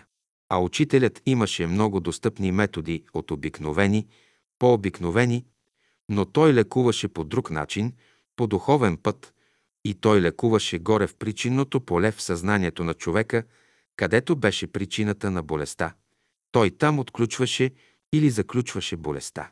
А че понякога даваше на някой да изяде някоя ябълка или круша, то те нямаха някакво лечебно действие, но служеха да се закрепи човешкото съзнание за някаква форма, за да може да се закрепи вярата от този човек и чрез вярата да се създаде връзка между човека, човешкото същество и божествената енергия, която трябваше да премине през него. Около учителя стояха непрекъснато същества от духовните иерархии, а имаше и дежурни същества, които поемаха всяка една мисъл от учителя, всяка една дума и те тръгваха да я изпълняват. Тогава тези светли същества отиваха, влизаха в телата на приятелите, лекуваха ги, работеха над тях, ремонтираха увреденото тяло и така след това те си тръгваха и заминаваха и оставаха приятеля да се движи вече оздравял. Ето това беше едно лечение, което се казва да ти бъде според вярата. Учителят беше препоръчал селски кисел квасец за менингит като средство, което действа отвличащо на възпалението. Тогава нямаше антибиотици, нямаше тези модерни лекарства и менингита се лекуваше със средства за намаляване на температурата, болката. Та учителят препоръча да се прави компрес на главата, като се използва селския квас, който се прави за хляба. На времето селените го замесваха на малки парчета и ги оставяха да изсъхнат, после ги разкисваха с вода и с тях замесваха тестото и то в последствие втасваше. Така че се взимаше от този втасал квас, слагаше се в една турбичка и се полагаше на главата. Вечер се слага, а сутрин се сваля. Учителят спомена, че гъбичките, които се намират в селския квас, при размножението им отделят голямо количество енергия и тя е, която лекува болния. Веднъж бях завела баща ми на изгрева да се запознае с учителя и така в кръг от приятели баща ми беше чул, че някой беше препоръчал безсолна храна. Учителят го изслуша и каза, «Е, и животните минават стотици километри, за да намерят някъде някой оголен пласт земя и да близнат малко сол. И те ближат сол, ако да са тревопасни. Баща ми беше дългогодишен учител по литература и разбра много добре какво бе казал учителя. Веднъж учителят сподели с мен. Когато си ядосана и изморена нахрани се, и така голямата храна от теб приема отровата и чрез храната се изхвърля навън. Това е един метод, който ежедневно човек без да знае прилага, но по интуиция го прилага, а друг е лечителя в него. Бях болна, бях изтинала с висока температура, тресеше ме цялата и не бях добре. Едвам се дотътрих до учителя и той ме остави да седна на стола. После отиде, че взе няколко зърна черен пипер, лично ги щука в саханчето, а праха го изсипа в една чаша и отгоре наля червено вино. После ми подаде чашата и рече. Пий на глътки бавно и спокойно. Полека-лека изпих чашата. Цялата ме загря и отвън, и отвътре. Полекичка се прибрах у дома, легнах си и след това съм задрямала. Когато се събудих, бях цялата мокра отгоре до долу и чершафа, и завивките всичко беше мокро. Станах посред нощ и се преоблякох и отново заспах. Сутринта се събудих късно. Огледах завивките, а те като че ли бяха полети с дъждовна вода. Изнесох ги навън, прострях ги на слънцето, за да съхнат. Чудех се откъде толкова вода е излезнаха през порите на кожата ми, та бяха подгизнали всички завивки. Беше ми също чудно откъде можеше да излезне толкова пот и течност от мене. Целият ден пиех топла вода, възстанових загубените течности от изпотяването. Та учителят използва виното и черния пипер като лекарство. Тази рецепта той я препоръчваше често и я прилагаше за това в стаята му винаги имаше една бутилка с хубаво домашно вино, но запушено добре, за да не изветрява. Друг случай имах, когато бях болна от ангина, бях с висока температура, цялата ме тресеше, болеше ме гърлото, бяха подути сливиците ми и имах гнойни налепи по тях. Отидох на улица Опалченска, 66 пешком. Учителят ме прие, отвори вратата и пита. Какво има? Болна съм. Гърлото ме боли.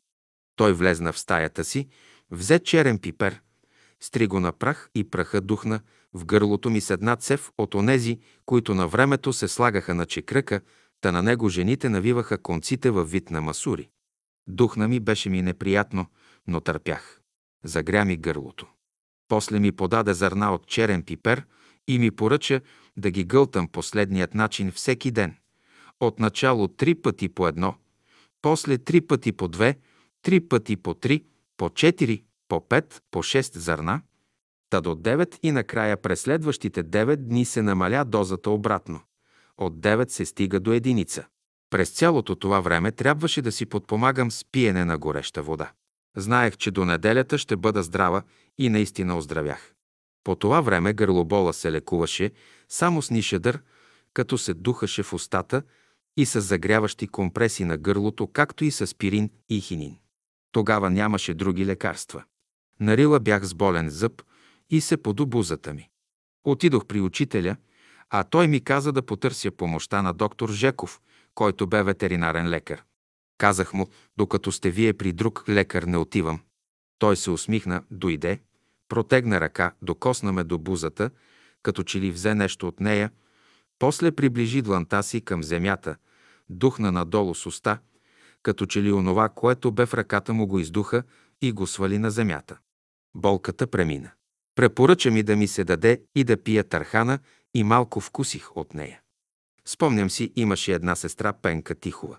Като млада девойка веднъж пътувала във влака, но така се случва, че в едно купе имало един млад мъж и тя влезнала и попитала дали е свободно. Така тя седнала на отсрещната страна и през цялото време мълчала. Онзи младеж също мълчал, макар че се опитвал понякога да я заговори. По едно време на пенка и прилушава и така както стояла изведнъж тупнала и паднала на пода. Младежа скочил, хванал я с двете ръце, вдигнал я и я положил на цялата седалка. После отгоре я завил с балтона си и стоял прав, за да я пази. Не след дълго тя отворила очи, станала и отместила балтона. А той казал, ти си първата, на която аз събличам балтона си и с него завивам. Затова ти ще бъдеш моята жена. Тя се стреснала, за нея е било чудно. Но така се подредили нещата, че той я изпратил и след това започнал да я посещава, но с една единствена цел, за да се ожени за нея. Накрая тя се чудела какво да направи и понеже в същия град, където е била учителка, е имало един възрастен човек, който се славил за голям ясновидец. Отишла при него, разказала му случая и попитала какво да прави. А той рекал, духът ми казва, че ти трябва да се ожениш за този млад момък. В него е спасението ти. Нямало какво да прави по онова време, тя също се занимавала с духовни науки, вярвала в невидимия свят и знае, че трябва да се изпълни волята на небето. Оженила се, но той бил много ревнив, понеже бил македонец и имала непрекъснато разправи с него. Накрая тя отива на изгрева, за да се срещне с учителя. Когато учителят я вижда, прихва да се смее. След малко учителят спира смеха си и я пита, «Е, сестра, как те ожениха?» И отново прихва да се смее. А между впрочем по това време има и други, които са свидетели на смеха на учителя. А когато учителят се разсмее, той със своя смях заразява всички и всички се смеят през сълзи, без да знаят за какво се смеят. Накрая учителят казал, е, сестра, изпълни ли решението на небето? Сестрата казала, изпълних го, учителю. Е, сестра, сега ще видиш преизподнята на небето, защото духовете те ожениха, за да те вмъкнат в нея. Тогава тя разбира, че не само духовете я оженили, но че и трябва да плаща кармата си. Тя имаше от него дете, но прекара много труден живот с него. Та ето сега какво значи случка във влака и то в купето. На времето беше много модерно младите да се запознават във влака и то в купето. Да се срещнеш с някого, че да припаднеш, че да те разболеят духовете, за да могат да те закачат и прикачат за някой друг. Това лечение ли е? Не, това е примка и закачване на онази верига, от която откачване няма. От нея започва родовата карма. Като се сключи варигата, разплитането на кармата става много трудно. Учителят ни бе дал различни методи за лечение, както по физически начин, така и чрез формули. А формулите ще ги намерите в Словото на Учителя, ще си извадите подходящи и с тях ще работите. За всеки човек има строго определена формула, защото в нея се крие и се намира ключа, който трябва да отключи онзи катинар, който е заключил кармичната му верига. 285 Верка Куртева В работата си с учениците в школата учителят имаше и принципни положения, които спазваше много строго и точно. Той не задоволяваше с отговора си ученикът, който стои пред него и го запитва по някой въпрос. Идваше някой, запитваше и искаше да му се отговори не само точно, но и да му разреши задачата с точният отговор, защото знаеше, че учителят можеше да го направи. Но в такъв случай тя задачата се решаваше от друг, а не от ученика. И каква щеше да е ползата от предварително решена задача и то от друг? Никаква. Ако беше въпросът много загадъчен и задачата му беше много заплетена, то на въпроса учителят отговаряше с загадка. Оставяше ученика сам да реши задачата си. Когато започнеше да я решава, то можеше да му доизясни нещо и да му покаже най-доброто разрешение, но при положение, че ученика дойде при учителя и сподели лично с него докъде е стигнал с задачата си. Иначе би било насилие към ученика от страна на учителя. Имаше една сестра Верка Куртева, тя беше близначка с другата си сестра Натка Куртева, която живееше в Айтос. Те бяха дъщери на Георги Куртев. Тя бе дошла на изгрева и тук се засели. Но беше много непостоянна, беше медиумична и духовете я разиграваха наляво и надясно. Имаше моменти, когато беше смислена, организирана, но в други случаи се мотаеше като муха без глава.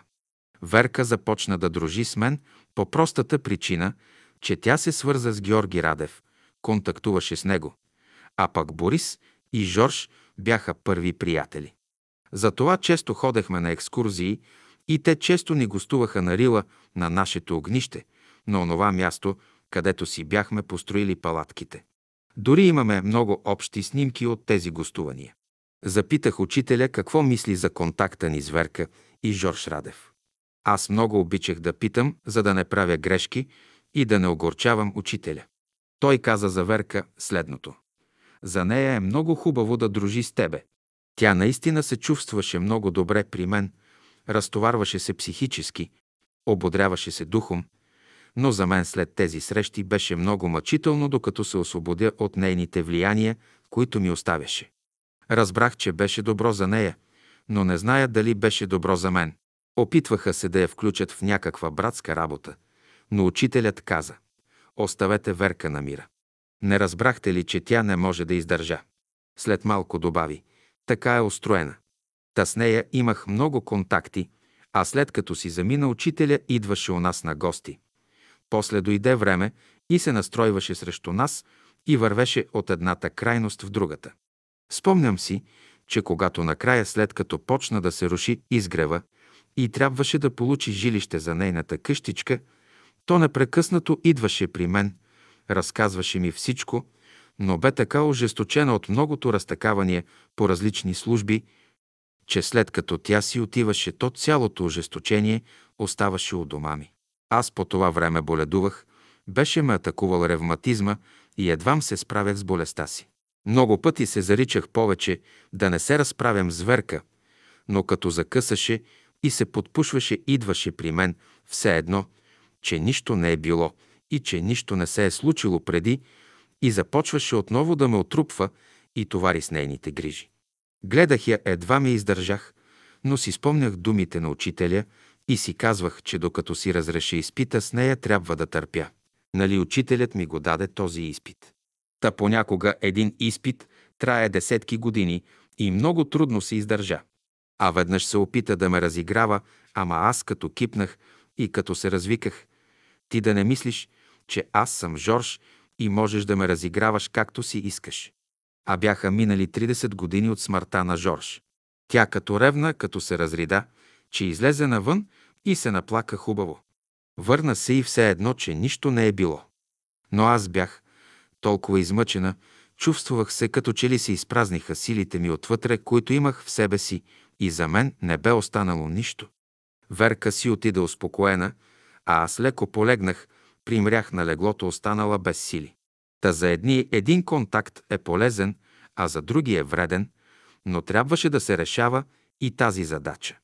Ние преминавахме през всички видове случайни или запланувани страдания. Така че има голяма връзка между страданията и нашите опитности. Веднъж учителят каза, човек няма смисъл да минава през всички страдания. Той може да се учи от опитностите на другите, като ги изживява вътрешно и преминава по вътрешен път, онова да кажем за 5 минути, което другият минава за 5 години. Така се печели време и се спестява част от енергията, която е предназначена за тези случаи. Верка Куртева лично разказваше няколко интересни случая по време на бомбардировките над София, които се я заварвали на изгрева и когато учителят е бил също там. Аз по това време живеех на 5 километра от изгрева, за това ще преразкажа онова, което съм запомнила. През време на една от бомбардировките през 1943-44 година, Когато предварително сирените огласяваха града, вдигаха тревога и предупреждаваха за идващите самолети. След известно време идваха самолетите и изсипваха своят смъртоносен товар над града. Като чуват сирените, приятелите оплашени се запътват към учителя. Той излиза от стайчката си и накарва всички да влезнат в салона на изгрева, да коленичат в кръг, да се хванат за ръце и да се молят. Учителят е присъствал и е подавал молитвите една след друга, коя след коя да следва. После учителят излиза на полянката, направил е няколко кръга около полянката пешком, като непрекъснато се молял и от време на време произнасял някакви формули, изнасял е ръцете напред и нагоре и после ги е свалял така, както учителят е показал, когато трябва да се издухат чрез устата и чрез ръцете онези сили на разрушението, които връхлитат понякога върху ръцете. Учителят беше дал такива формули и беше ни показал с ръце и уста как да правим това. Така че учителят продължил дълго време да обикаля полянката на изгрева. Правил много пъти тези движения, придружени от формули, и е издухвал и се старал да не позволи да дойдат самолетите над изгрева. Приятелите са стояли на страна до боровете и не са смеели да влязат в кръга, който учителя е правил. След малко самолетите дошли, започнали да бомбардират и през цялото време учителят е обикалял поляната. След два часа самолетите отлитат и сирените дават отбой. Смъртоносният и разрушителен товар на бомбите бил изсипан над града. Така изгрева бе спасен от тази бомбардировка. После при една друга бомбардировка, която също била оповестена с начеващия вой на сирените, отново всички се събрали пред стаята на учителя и чакали неговите разпореждания. Те знаели, че при предната бомбардировка са се запазили благодарение на молитвите, които правили в салона и благодарение на намесата на учителя, че той обикалял непрекъснато около поляната, за да гони онези духове, които искаха да разрушат салона. Това бяха същите тези сили, които непрекъснато противодействаха на учителя, онези сили, които отвориха две световни войни, за да не може учителят да работи спокойно и да си свърши своето дело на земята. Този път учителят излезнал от стаята и не ги повел към салона, а ги отвел в гората, която е обкръжавала изгрева, като молитвите също били подавани една след друга от учителя. По това време София се бомбардира от самолетите. Един от самолетите се отклонява от общото ято, идва и пуска една бомба над изгрева и тя пада на няколко метра зад салона, но не експлодирала. Била е тежка около 2000 кг. Ако е била експлодирала, щяла да разруши салона до основи. Та онези отгоре се бяха целили в салона, но вятъра им беше отвял бомбата на 5 метра от салона. Гледахме, чудехме се и се удивлявахме на Божието присъствие. После дойдоха военните, извадиха тази бомба. Обезвредиха я и всички се чудаха откъде на къде такава голяма бомба да се намери, че да се пусне точно върху изгрева. А тя, ако беше паднала върху самият салон и да не беше експлодирала, пак щеше да го разруши. Всички се чудехме и казвахме «Хвала на Бога». През време на бомбардировките, като вървели в гората, срещнали един войник. Учителят го повикал, казал му откъде да мине, как да мине и какво да направи, за да отиде в казармата точно в 19 часа. Войникът козирувал и си отишъл. За нас беше обикновен случай, но за учителя не беше. Този войник се яви, за да може чрез него учителя да покаже пътя, по който трябваше да минат онези, които бяха в униформа и бяха войници, защото техният път бе криволичещ с опасности, но единствено Божественото от тях можеше да ги изведе и отведе на благоприятен край. Този войник козирува и си отиде. Беше разбрал духа в него, че чрез него щяха да разберат всички, които бяха в същата верига и облечени в военни униформи, за да се апостроф доберат до едно спасително положение за всички. Та пътя на всички минаваше през опитности и страдания, а това е път не само на човека, но и път на ученика в школата. 286. Руският пратеник Владо. Отваряйки школата, бяха засегнати много въпроси, които интересуваха мнозинството. А то бе пастроцветно по възраст, убеждение, образование и разнолико по всичко. Аз се очудвах как може такава пастроцветна градина от човешки глави да седят и да слушат, когато за българите това е много трудно и в тази разнолика аудитория с различни представители на всички възможни убеждения, които съществуваха не само у нас, но и в света. Те бяха представители, така както чуждите посланици се намират в посолствата в България. Ето, например, една от стенографките. Паша Теодорова, която работеше непрекъснато, стенографираше, дешифрираше, редактираше и подготвяше беседите бе по происход бесарабска българка. Беше половин рускиня, половин българка.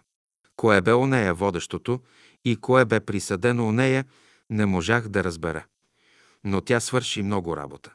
Тя не бе безразлична към всичко това, което ставаше в Русия след войната, както и по време на революцията. Нейното съзнание бе отворено и бяха поставени много въпроси от нея към учителя и тя ги получаваше и ги записваше. По време на школата друг представител на руския народ нямаше, така че тя беше половин посланик. След като бе започнала войната и след като се премести учителят в Марчаево, там заварихме в групата на брат Темелко един руснак, който също бе каменоделец като Темелко. Казваше се Владо. Той бе изгонен, прокоден от революцията в Русия и беше си намерил място в най-трудната компания на брат Темелко. Защото беше станал каменар, работеше с чука, но бе приел чрез Темелко част от идеите на братството. Тук Владо се срещна с учителя, а той със своят такт нареди на Владо да вземе участие в благоустрояване на дома на Темелко, така че направиха стъпалата, оградиха къщата и той взе участие при изграждане и каптиране на извора, който бе наречен изворът на доброто. Да не смятате, че това беше кой знае каква голяма работа. Един път учителят сподели. Един от недъзите на руския народ е, че не иска да работи. Е, сега ще накараме Владо да работи, та дано чрез него се задействува и руския народ. Владо се захвана на работа, ама не му се работи. Ние, сестрите, минаваме покрай него и му подхвърляме работи, Владо, защото сега зад тебе стои цяла Русия, тебе гледа, на теб се надява и в теб е спасението на Русия. Владо се усмихва, като смята това наше изказване ей така за подбив. А ние говорехме сериозно, защото бяхме чули изказването на учителя, знаехме закона и познавахме онази вътрешна варига, по която трябва да протече този закон. Заобиколиха го Владо братята и сестрите, започнаха да търсят неговата помощ и полека-лека той навлезна в един общ поток на вътрешен кипеж, включи се вътре в него една сила, която започна да го организира. Владо се измени, организира се, каквото хванеше го правеше, беше спрял да пие и да пуши и беше станал вегетарианец. А това не беше малко. Учителят забеляза промяната у него, а ние му докладвахме за това, защото чакахме какво ще стане по-нататък с Русия. Да, с Русия, а не с Владо. Бяхме стигнали до епохата на велики обобщения. А между другото, цялото пребиваване на учителя в Марчаево беше обобщение на неговото пребиваване на земята. Това по-късно го проумяхме след като издадохме последните му слова под надслов «Заветът на любовта». Ето учителят е отново при Владо. Е, сега, Владо, можеш да бъде доволен. Русия ще ти бъде признателна, защото чрез теб тя видя какво значи работа и труд. Учителят правеше разлика между работа и труд. Когато човек работи за себе си е труд, а когато работи за Бога е работа. А Владо именно това правеше. И така ни в клин, ни в ръкав учителят каза. А сега, Владо, иде най-важното. Ще започнеш да учиш. Ще завършиш гимназия, че дори и университет. Владо отвори уста, мига, не знае какво да каже. Ние подскачаме от радост и се усмихваме, а той стои като зашеметен. Как така да учи, та той е забравил всичко. Завъртяха се сестри около него, разказаха му как учителят лично ги е накарал да учат, че са завършили гимназия, че след това и университет. А след това Паша в София му показа двете си ръце с 10 пръста, че толкова са били нейните ученици, които са завършили гимназия при нея като частни ученици. Хвана се Владо да учи, помагаха му от тук, от там, и той завърши гимназия, а за онази епоха не беше лесно, не беше малко. Хвана се на работа като учител по руски език и тръгна по своят път. Накрая се загуби от хоризонта. Той беше си свършил работата, защото беше изпратен за руски посланик при учителя и да представлява руския народ, и така той завърши успешно посланичеството си при учителя, като на финала започна да учи и да се образова. Не забравяйте, че това бяха най-динамичните и усилни години в историята на човечеството, защото Втората световна война беше в разгара си и идваше нова епоха, когато трябваше да се вземат кардинални решения от учителя. И те всички се взеха в Марчаево. А Владо беше там. Неговото съзнание присъстваше и по вътрешна връзка бе свързано с колективното съзнание на руския народ. И учителят работеше чрез него върху руския народ и чрез неговото съзнание той препращаше онези кардинални решения за бъдещето на руския народ. А тези решения бяха взети в Марчаево, а посланик тук беше Владо.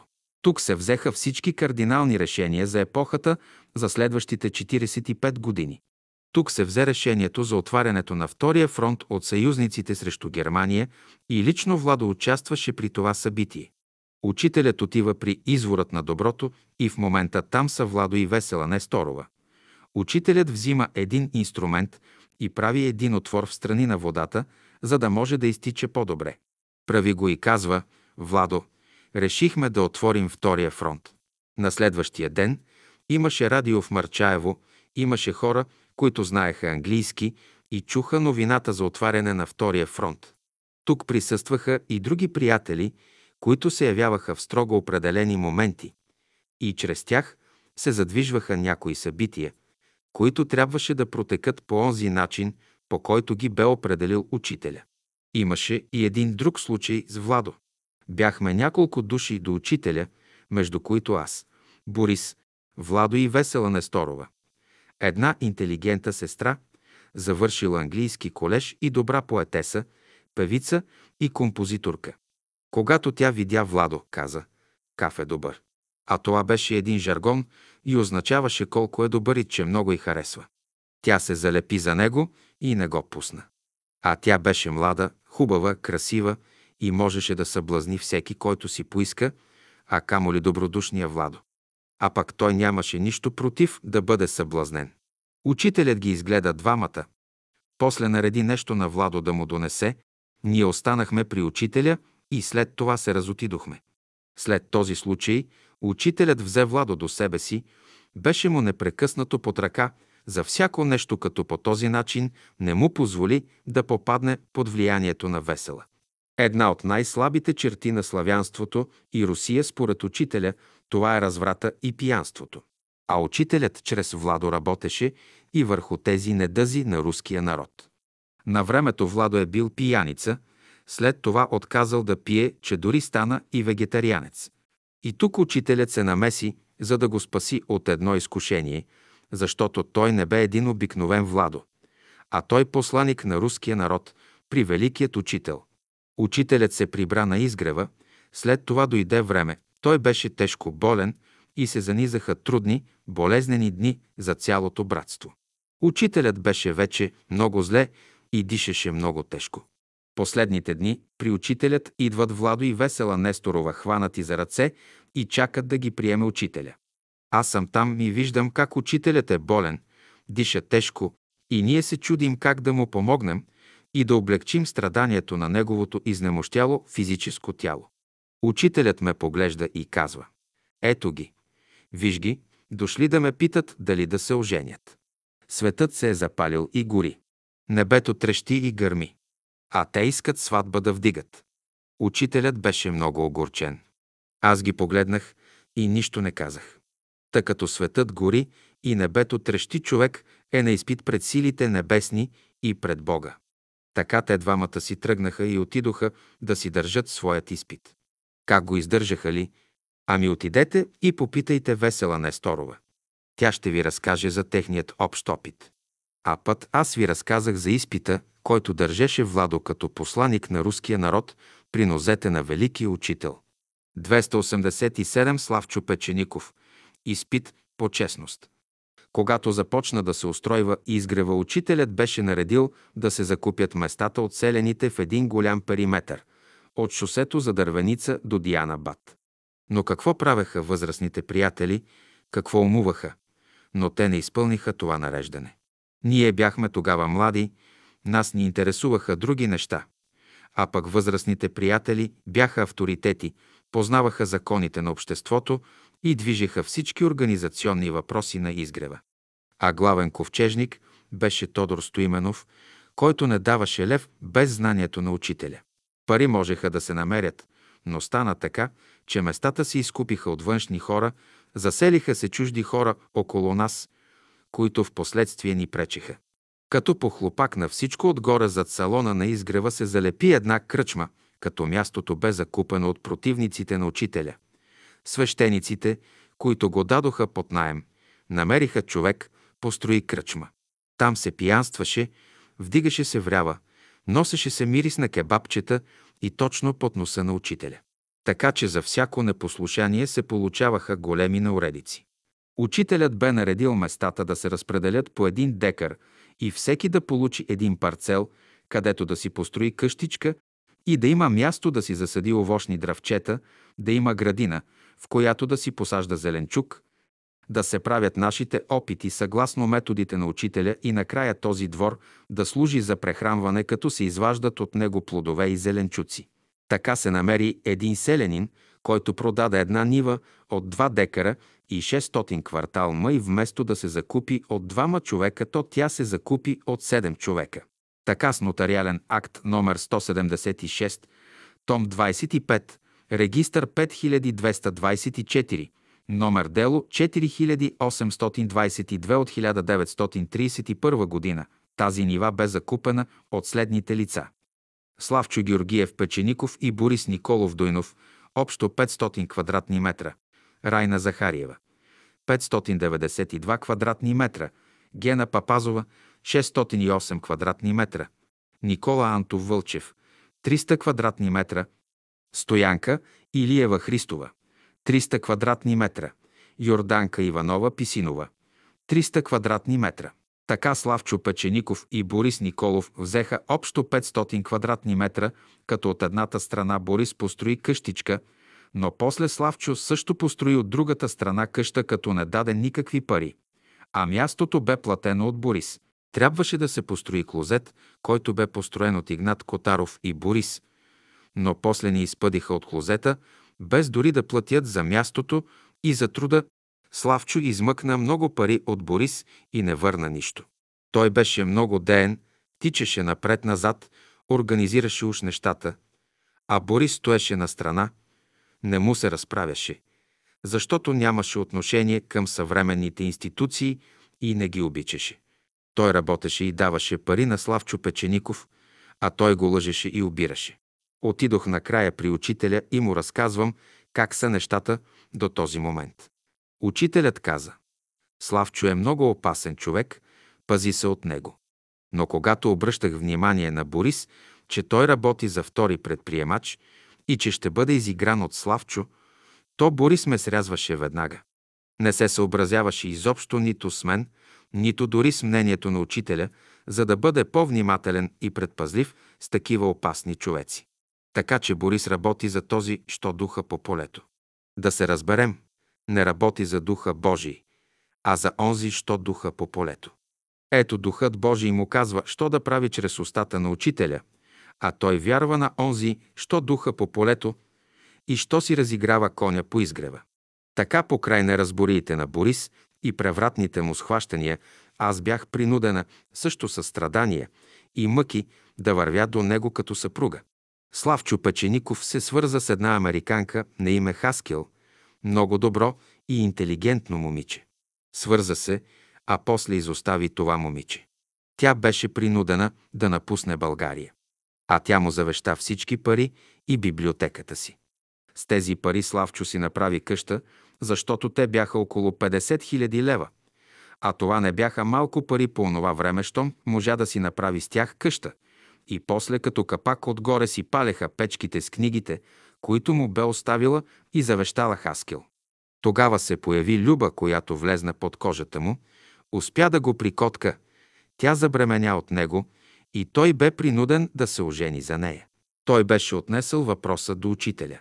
Учителят го изслушва в присъствие на свидетел и му казва Когато трябваше да бъдеш твърд, ти беше мек.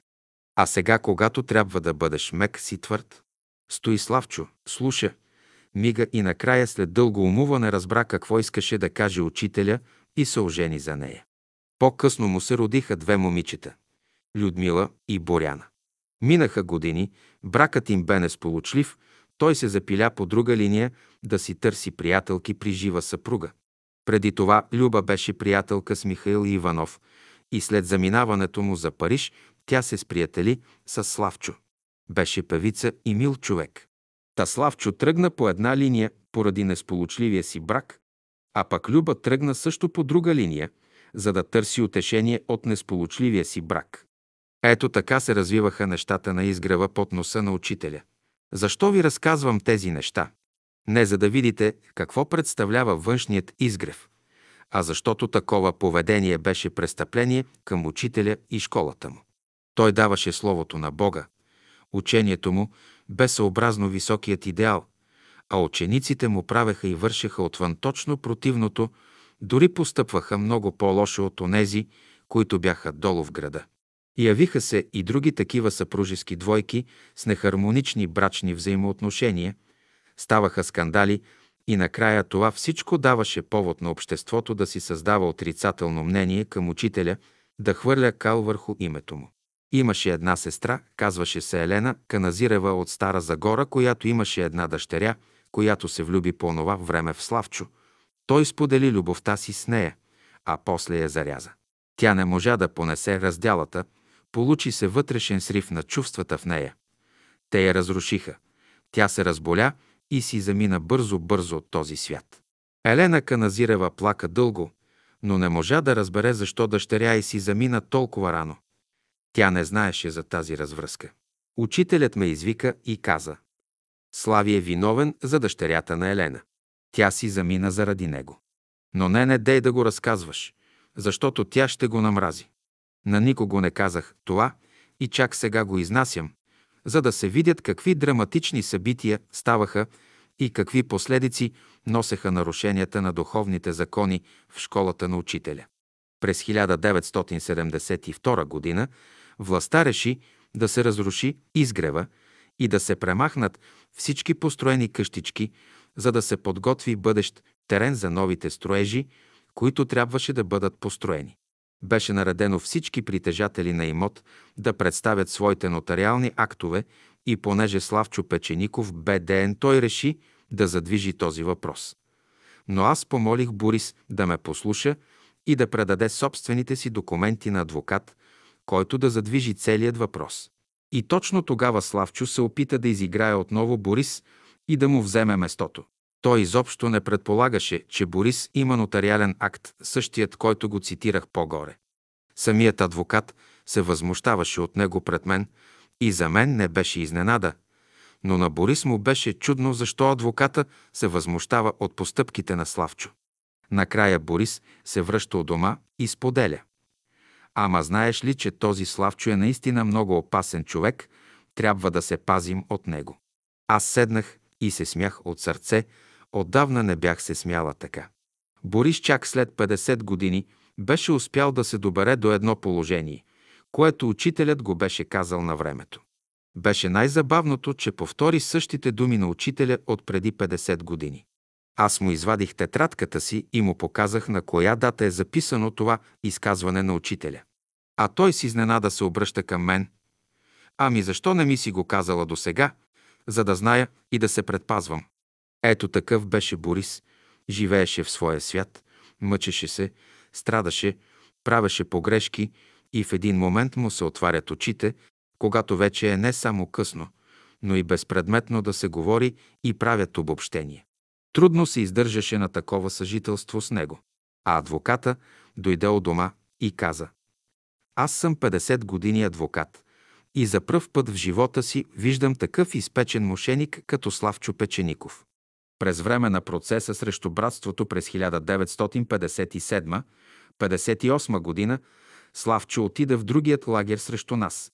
Не се очудих много, защото беше заявил в последствие пред всички, че след като Борис е влезнал в затвора, той си е изиграл вече ролята и други трябва да дойдат на негово място. Той и другите около него смятаха, че Борис в затвора няма да издържи, ще умре и загине, и че трябва той да стане председател на братския съвет. Когато Борис излезна от затвора и по-късно се видя, че не е необходимо никой никого да замества, защото вече нямаше нищо, а изгрева беше ликвидиран, унищожен и сринат до основи. Ето как работи учителя с обикновени методи. Той постави Славчов на пълно естествени условия да се прояви такъв какъвто е. Така се познава естеството на човека и това, което разказвам, не се отнася нито за ученици на учителя, а е дори под всякаква критика, защото онези в града, светските хора, постъпваха много по-честно и доброжелателно. Учителят виждаше и знаеше това и търпеше. Учениците трябва да се опознаят чрез последиците на своите действия. Отидох веднъж при учителя да протестирам защо се правят толкова безобразия на изгрева. Учителю, защо не им кажете да не правят такива погрешки? Учителят отговори. Аз да им кажа, пак ще я направят. Нека я направят, за да има какво да поправят, изправят и да се учат. Ние наистина пребивавахме в една необикновена школа. Дойде време, учителят си замина и дойде учителя на света, който да ни учи на светските закони. Този учител беше строг и онези, които не си издържаха изпитите, бяха скъсани. Всеки му се отнемаше според онова, което бе показал като разрешение на своята задача. На никой не му се размина и всеки си плати както трябва пред онзи учителя на света, който дойде на изгрева да ни преподава ненаучените уроци по времето на школата на учителя. 288 Съдбата на книгоиздателя Светослав Славянски През време на школата беседите на учителя се печатаха на различни места. Ту в София, ту в провинцията в зависимост коя печатница е свободна. Тогава печатниците бяха частни и достатъчно бе да си платиш и да ти се отпечата онова, което желаеш. Духовенството употреби много усилия да изкара подходящи закони, за да се забрани да се печатат беседите на учителя, но винаги се случваше нещо, което пречеше и така не можаха да изкарат такъв закон. Въпреки това, печатането вървеше много бавно, защото нямаше достатъчно средства, а ние бяхме от бедни по-бедни. Затова учителят даде задачата с левчето, където всеки ден ученикът трябваше да отделя един лев в разстояние на 365 дни и накрая тази сума той я донасяше на изгрева и за нея получаваше отпечатани беседи. Друга причина бе, че всичко падна върху плещите на Паша. Да се дешифрира, редактира и подготвя за печат, а това бе работа за 10 човека, а тя я вършеше сама. Имаше приятели, които имаха средства, но не отвориха своите кесии да дадат пари за печатане словото на учителя. Смятаха, че има по-сериозни неща и по-належащи във времето, в което живееха. Накрая се оказа, че времето за печат бе отминало и дойде другото време, когато всичко бе забранено от властите. Ще ви дам един пример с Славчо Печеников, който стана издател и във връзка с това си промени името и стана на Светослав Славянски. Сключи един договор с американци, които издаваха серията Безсмъртни мисли и той започна да я представи от 1939 година и бяха издадени 12 тома. За тогавашното време тази серия беше много сполучлива. Славчо по това време беше много ден, организираше излизанията на братството на Седемте Рилски езера, разполагаше със средства, работеше с замах и с голяма енергия. Идваше при учителя с една американска кола, понякога го взимаше и го водеше на Витоша на екскурзии или на Рила придружен от приятелите. Но обичаше много да се перчи и да се показва. Учителят го оставяше да се перчи, само работа да върши. Но той не можа да свърши най-важната работа – да използва издателството си и да отпечата беседите на учителя. А се кълнеше във вярност на учителя дори и отгоре. Тогава Неделчо Попов, който беше технически оценител в държавната печатница. А по това време това бе най-високата служба в нея, който беше много верен, предан и чист брат взе разрешение от учителя – говори със славянски и му дадоха беседи да бъдат отпечатани в неговото издателство. Той започна да печати, но вземаше много по-скъпо от другите печатари. Когато Неделчо научи това и видя, че при славянски е много по-скъпо, и че той гледа търговската страна. Той развълнуван отиде при учителя и му разказа всичко. Учителят беше много недоволен и нареди. На Слави да не му се дава вече нищо. Така и стана. Неделчо преустанови работа с Славянски и от този момент неговата издателска дейност започна да върви назад, докато се дойде до 9 септември 1944 г., когато дойде комунистическата власт и национализираха всички печатници и издателства. Така той постъпи като търговец към издаването на беседите на учителя. Така се проигра една от най-благоприятните възможности при него да се отпечата всичко. Заради това свое нарушение той след това плати скъпо. Например, Георги Радев бе превел от френски Жан-Жак Русо от Ромен Ролан и е предадена славянски за печат. Тя беше първата книжка от неговата поредица и за този превод Георги Радев не получи нито лев, а печалбата си е прибра славянски. Ето как той работеше. Минаха години, Славянски искаше да отиде в Америка и да издава на издадените беседи непосредствено след заминаването на учителя, когато се промени старата епоха и дойде новата. Той искаше да ходи в Америка, защото си беше чист американски дух и който нямаше нищо общо с каузата на българския народ, както и с каузата на учителя, школата и словото на учителя. Ние бяхме го видели, защото бяхме негови съвременници – а пък учителя го провери няколко пъти и той се провали и не издържа на изпитите. Един път се провали с Неделчо, когато реши да търси печалба от отпечатаните беседи на учителя. Втория път се провали с нас, когато постъпи много нечестно, за което учителят ме предупреди да се пази от него, защото е опасен човек. Той разви трескава дейност и пред братството излезе с декларация, с която му се искаше да му се прехвърлят правата за издаване беседи на учителя, че като отиде в Америка да издава непечатаните беседи. Искаше да му се даде официално разрешение, да му се подпомогне с пари и да се изпрати там по живо и по здраво. Тогава беше още възможно да се пътува свободно, понеже имаше економическа емиграция, която официално заминаваше за Америка с американски паспорти и с разрешение от властите. Значи неговият път бе свободен. А що се отнася за пари, тогава братството имаше още пари и можеха да му ги дадат, а той щеше да отиде там и да ги похарчи. Ако бяха му ги дали, той щеше да замине и след това тук братството нямаше да има пари, с които да печати. А с тези пари те отпечатаха от 1945 до 1950 година 51 томчета и то на изгрева – където бе направена братска печатница. Значи всичко беше готово и братският съвет беше почти решил да му се отпуснат пари. Тодор Стоименов като председател на братския съвет бе съгласен, защото те смятаха, че сега е времето светът да се залее от словото на учителя. Борис Николов също беше съгласен, Боян Боев също и всички вече умуваха кога трябва да тръгне славянски за Америка. Но тук стана засечка. Засечката бях аз. Аз скочих на крака и се противопоставих най-енергично, като викнах у дома Неделчо Попов и го накарах да отиде и да разкаже пред всички на братския съвет какво му е наредил учителя, когато е разбрал, че славянски печели като търговец от словото на учителя. Неделчо отиде там, разказа целия случай и цитира думите на учителя. На Славчо да не му се дава нищо. Всички бяха много разочаровани, че не могат да изпратят славянски с братски пари в Америка. А по-късно той с живота си потвърди, че беше отгоре до долу търговец и всички онези, които не го познаваха, го опознаха и казваха «Добре, че не му дадохме пари, щеше да ги изгори, щеше да ги изкористи и да опорочи всичко».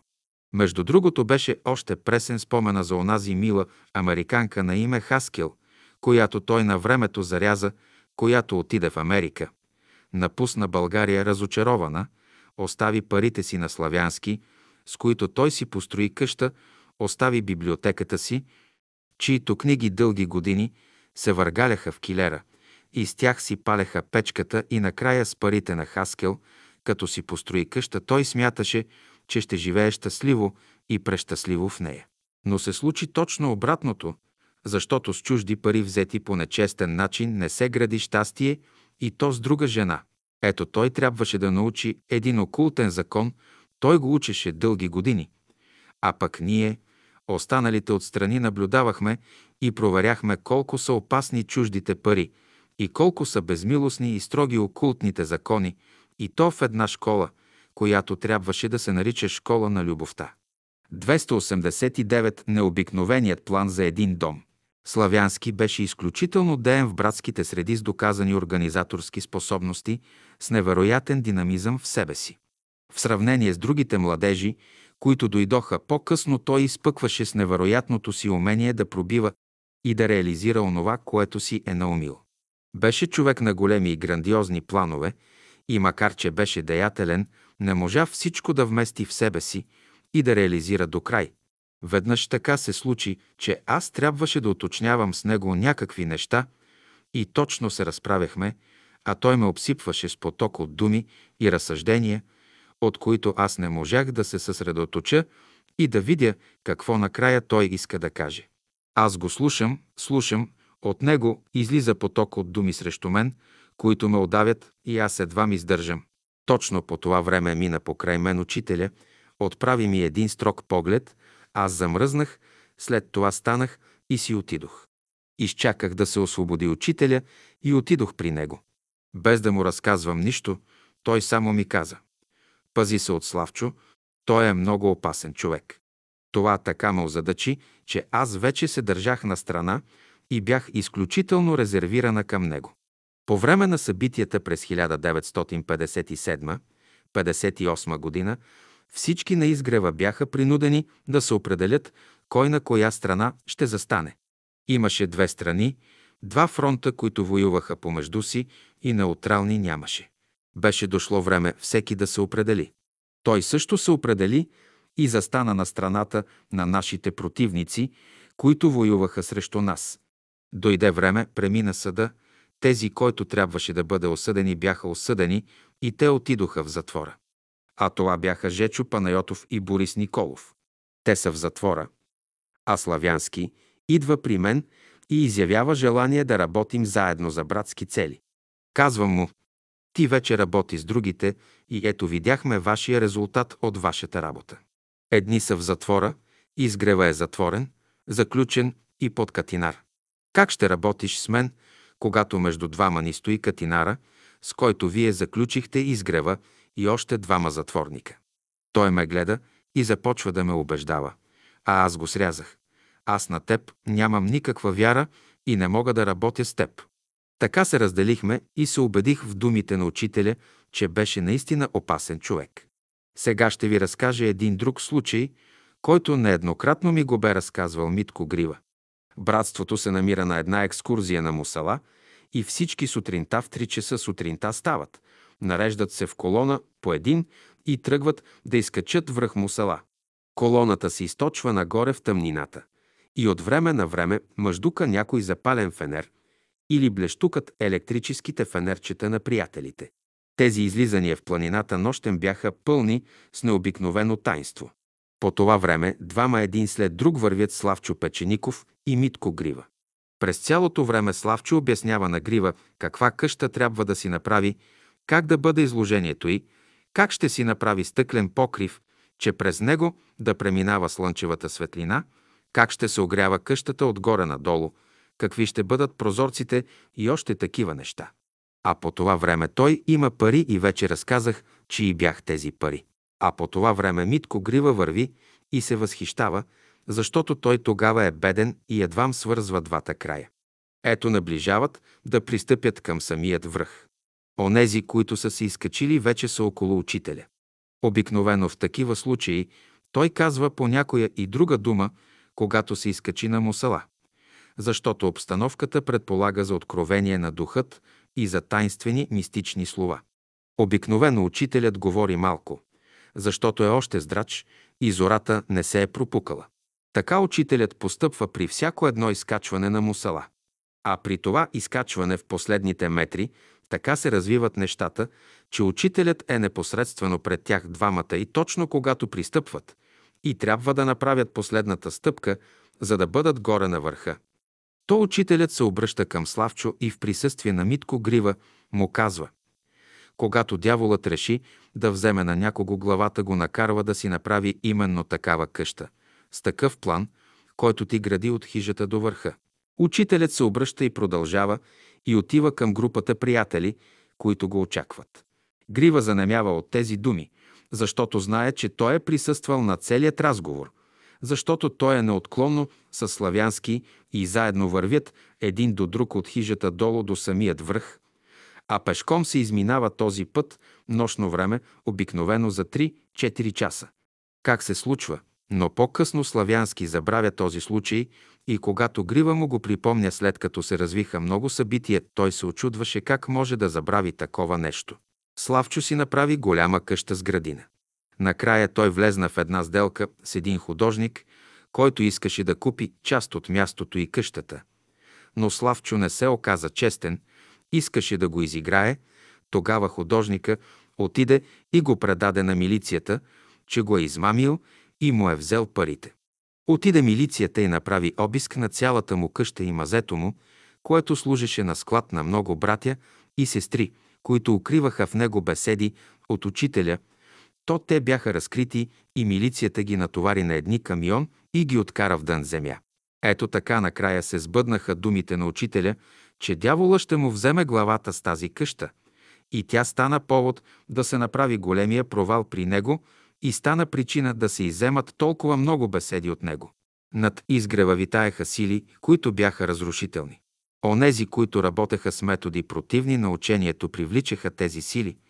Те влизаха в тях, ставаха проводници и след това ставаха уръдия на тези разрушителни сили и оттам идваше разрушението, което се стовари върху изгрева. Първата му жена Люба отдавна беше починала. Накрая той се ожени за една млада, хубава жена. Цяла целеничка комали сана. Завъртя се около него.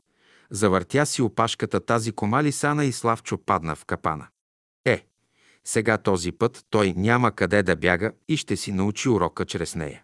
А дъщерите му се запиляха по чужбина и те ще си научат урока, защото някой трябва да плаща за полиците на баща им. Нали е такъв окултният закон, че всяко престъпление се изплаща до четвърто поколение, а пък всяко благословение върви до тисящи родове. Ето сега се разрушава изгрева, ще дойде време да се разруши и къщата на Славчо и ще се види колко струва необикновеният план за един дом и непременно ще се сбъднат думите на учителя, които бе казал на Мусала. А вие останалите ще проверите дали е точно така. Човек трябва да съгради неръкотворен дом вътре в себе си и да го построи на канара. Чак тогава ще има благословение, когато реши да служи на Бога с любов. Тук в школата на учителя всеки имаше свой път, който бе личен негов път. Всеки решаваше своите лични задачи и след това трябваше да се решат и другите задачи, които бяха поставени от учителя като общи задачи на школата. Но когато човек не може да реши собствената си задача, той не може да бъде полезен и на останалите. 290 Тодор Стоименов и първородството.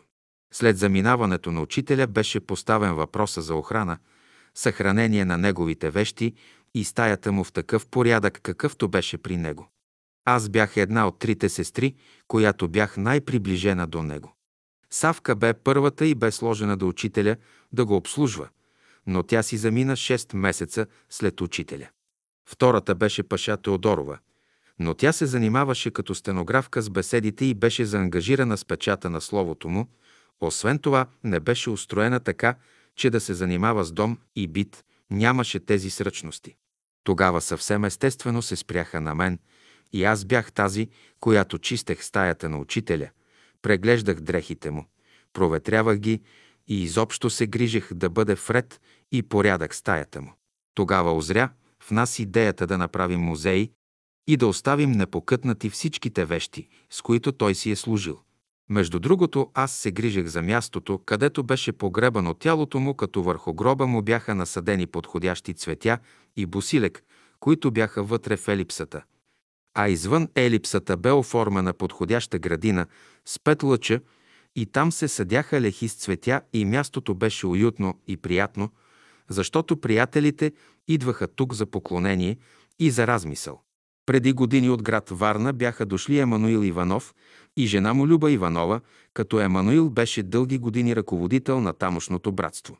Изключително амбициозни хора.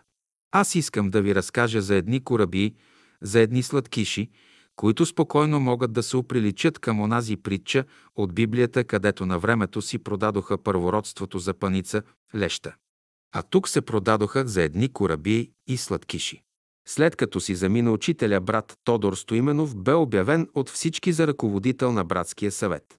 Той бе един от първите трима ученика на учителя заедно с доктор Миркович и Пен Киров. По време на цялата школа той бе най-довереното лице на учителя. Всички парични средства ги държеше той и беше ковчежника на братството. Беше пестелив, не обичаше да прахосва пари и когато трябваше да се даде някоя сума за братски цели, много се опъваше и не искаше да се пръскат парите за щяло и нещяло. Но щом като нареждаше учителя, той веднага даваше необходимите пари. Не можехме да му се сърдим, защото преди десетилетия те бяха започнали с по няколко гроша. Но използваха една негова слабост, че обича сладкиши и корабии, подкупиха го без да се усети, като спечелиха благоволението му и го заблудиха. Явява се Люба Иванова, съпругата на Емануил Иванов, започва да прави сладкиши от хубави, по-хубави от вкусни, по-вкусни и ги носи през ден на Тодор Стоименов. Поднася му ги, говори непрекъснато за учителя, колко много го уважава и цени и как единствената и мечта е била да се грижи за неговата стая и за вещите му. Като подтик, това е разбираемо за всички, но като умисъл Тодорчо не го разбира. Харесват му сладкишите, харесва му уважението, което му се оказва, а той беше възрастен и възрастните хора харесват едно такова внимание, предложено от по-младите. Но колко сладкиши той бе изял, не зная. Но като гръм от ясно небе дойде новината, че на едно от поредните съвещания на братския съвет аз бях освободена от това задължение и на мое място беше назначена Иванова, като ключа от стаята й бе предаден. Тодор Стоименов поиска ключа, аз му го предадох и той го връчи на Иванова. Отивам аз при него, поднасям му ключа и казвам Научих, че си подкупен от Иванова с корабии и сладкиши и ето предавам ти ключовете.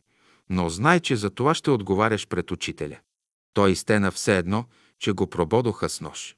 Аз треснах вратата и си излезнах, а той остана там да скинти и да вие от болка. Като чух, че вие, аз се върнах отново и му казах, Абе, брат Стоименов, защо не ми беше казал, че ти се ядат сладкиши и че толкова много ги обичаш? Та аз щях да ти донасям всеки ден. Знаеш ли, че аз през ден правя сладкиши, защото Борис ги обича, но той не може да ги изяде и ние ги хвърляме на котките и на птиците. Какво ми костваше да ти нося и на теб? А сега ще си провериш какво значи твоето нарушение и ще отговаряш пред учителя. Отидох си, а той остана да стене. За да бъда толкова категорична към Люба Иванова, имах предвид и нещо друго. Пред една група приятели заобиколили учителя, той лично беше казал на Люба Иванова следното. Два пъти си играла предателска роля спрямо школата. Внимавай да не бъде трети път. Тази група приятели беше жива и накарах всеки по-отделно да отиде и да предаде изказването на учителя лично на Тодор Стоименов. Как го прие той, аз не зная и не зная дали той осъзна грешката си, но че той ще отговаря пред учителя, в това бях сигурна. Тя пое ключа от стаята, а мен ме отстраниха за едни сладкиши. По това време в братството пристигна и едно лице – Коста Стефанов, доведен от Никола Антов като счетоводител. По това време Емануил Иванов почина и жена му Люба Иванова и Коста Стефанов се съюзиха и Антов, който беше председател на финансовия съвет, попадна под тяхно пагубно влияние. Антов не би направил толкова поразии на братството, ако нямаше кой да го съветва и подкокоросва. Коста Стефанов, преди да дойде в братството, като счетоводител е бил при теософите и той там със своите счетоводни умения успя да ги провали и по-късно това свое умение той го приложи и на изгрева срещу братството. Ще приложи едно писмо на учителя до Емануил Иванов, което потвърждава онова, което казах до сега. 16 април 1930 година. Любезният Мануил Иванов, пътят на живота на всяка душа е послан с мъчноти, които трябва да се преодолеят. Иска се разумност и силна вяра, за да се преодолеят. Между вас се повдига известна психична вълна, на която влиянията са подобни на парите, когато човек забогатява. Две крайности има човек да не затластее и забрави пътя на труда, пътя на истината и да не изсъхне, че да не може да стане от мястото си. Пазете се от фанатизма. Изпитвайте духовете. На много пророци тук и в странство пророченията не са напълно верни. Ходете в пътя на любовта, имайте светлината за водител. Само Божията любов и мъдрост. Подпис. Свещения подпис. Ключовете на стаята бяха в Люба Иванова и тя се грижеше вече и всичко беше под нейн контрол. Преди процеса срещу братството през 1957-58 година, през време на ревизията и следствието Никола Антов и Коста Стефанов взимат ключовете от Иванова. Качват се горе в стаята на учителя, тършуват. Взимат писма, подбират някои от тях, които биха хвърлили петно върху школата и върху учителя. А това бяха писма на приятели, адресирани лично до учителя, в които те благодаряха на учителя за помощта или пък бяха въпроси към него, или пък търсеха помощ и съвети за своят личен път. Повечето от тези писма изобщо не бяха отварени от учителя, макар че бяха му поднасени. Достатъчно беше учителят да вземе едно писмо, да види адресанта и да се свърже с него мислено и да прецени какъв да бъде отговора и каква да бъде помощта, от която той има нужда. Спомням си, че след 9 септември 1944 г.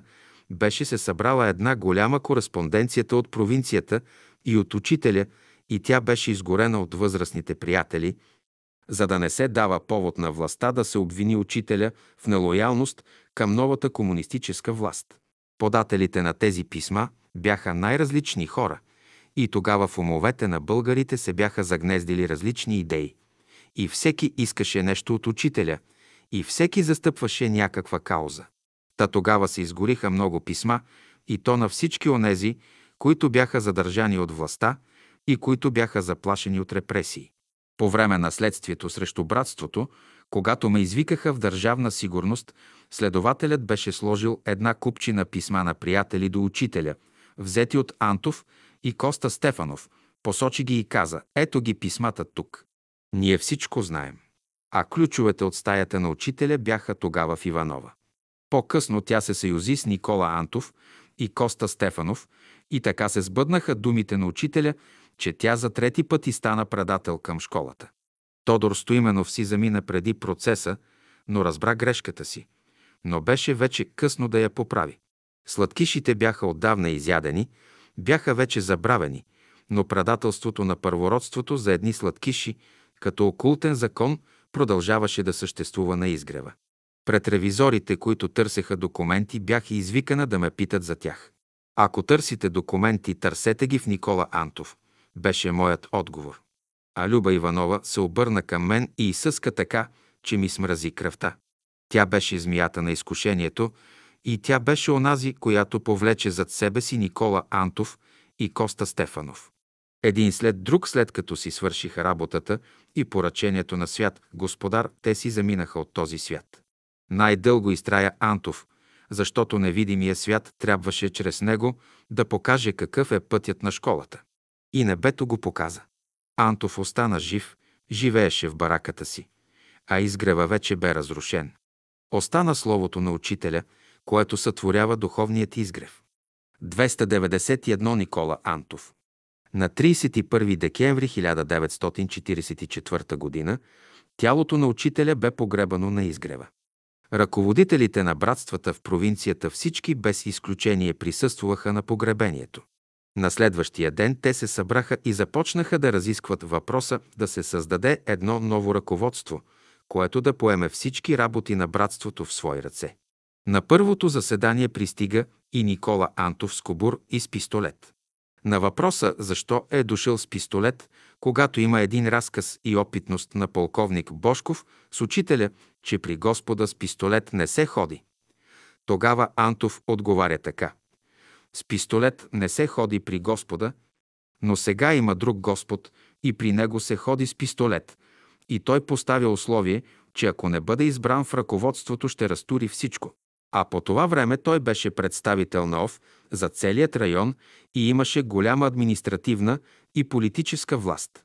Някои бяха споменали, че учителят бил казал той да бъде посредник между властта и братството.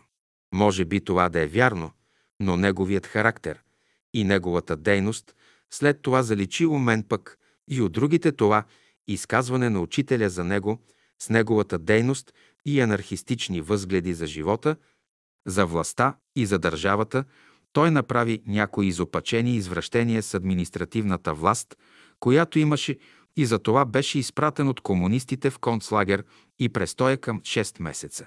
След това се върна отново на изгрева. Веднъж той ме среща, насочва се към мен и изрича следното.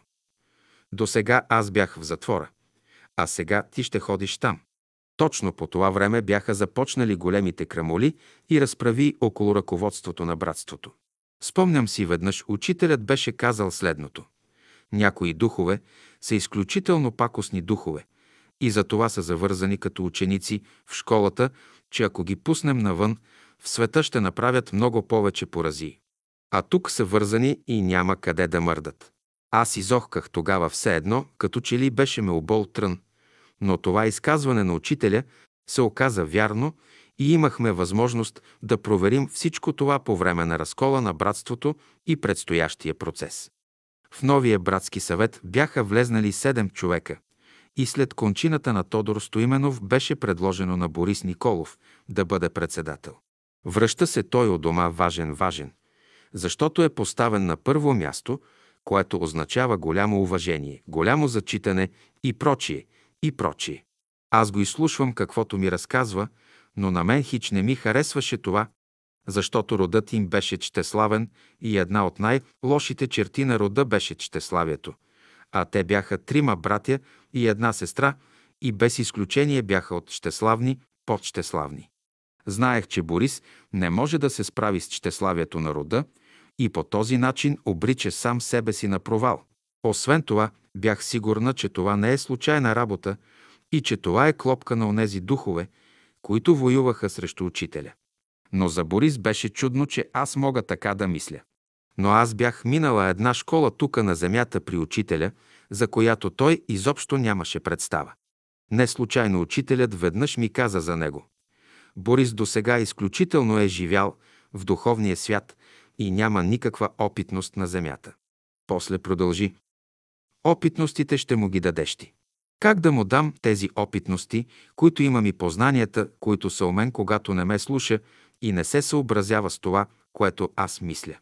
По-късно назначиха Никола Антов за ръководител на печатницата, един пост, който му хареса много, защото бе заплатен добре и можеше да отклонява и някой друг лев в джоба си. Като се върна, Борис у дома каза, сложихме едно куче да ни пази. Когато разбрах каква е работата, бях толкова изненадана от тяхното незнание, невежество и бях възмутена, че бяха си пропилели времето при учителя и че нищо не бяха научили. Та кучето по-късно се отвърза и вместо да пази изгрева, други го насъскаха, то побесня и започна да ги хапе един след друг. А знаете, когато едно побесняло куче охапе някой човек, то човека побеснява.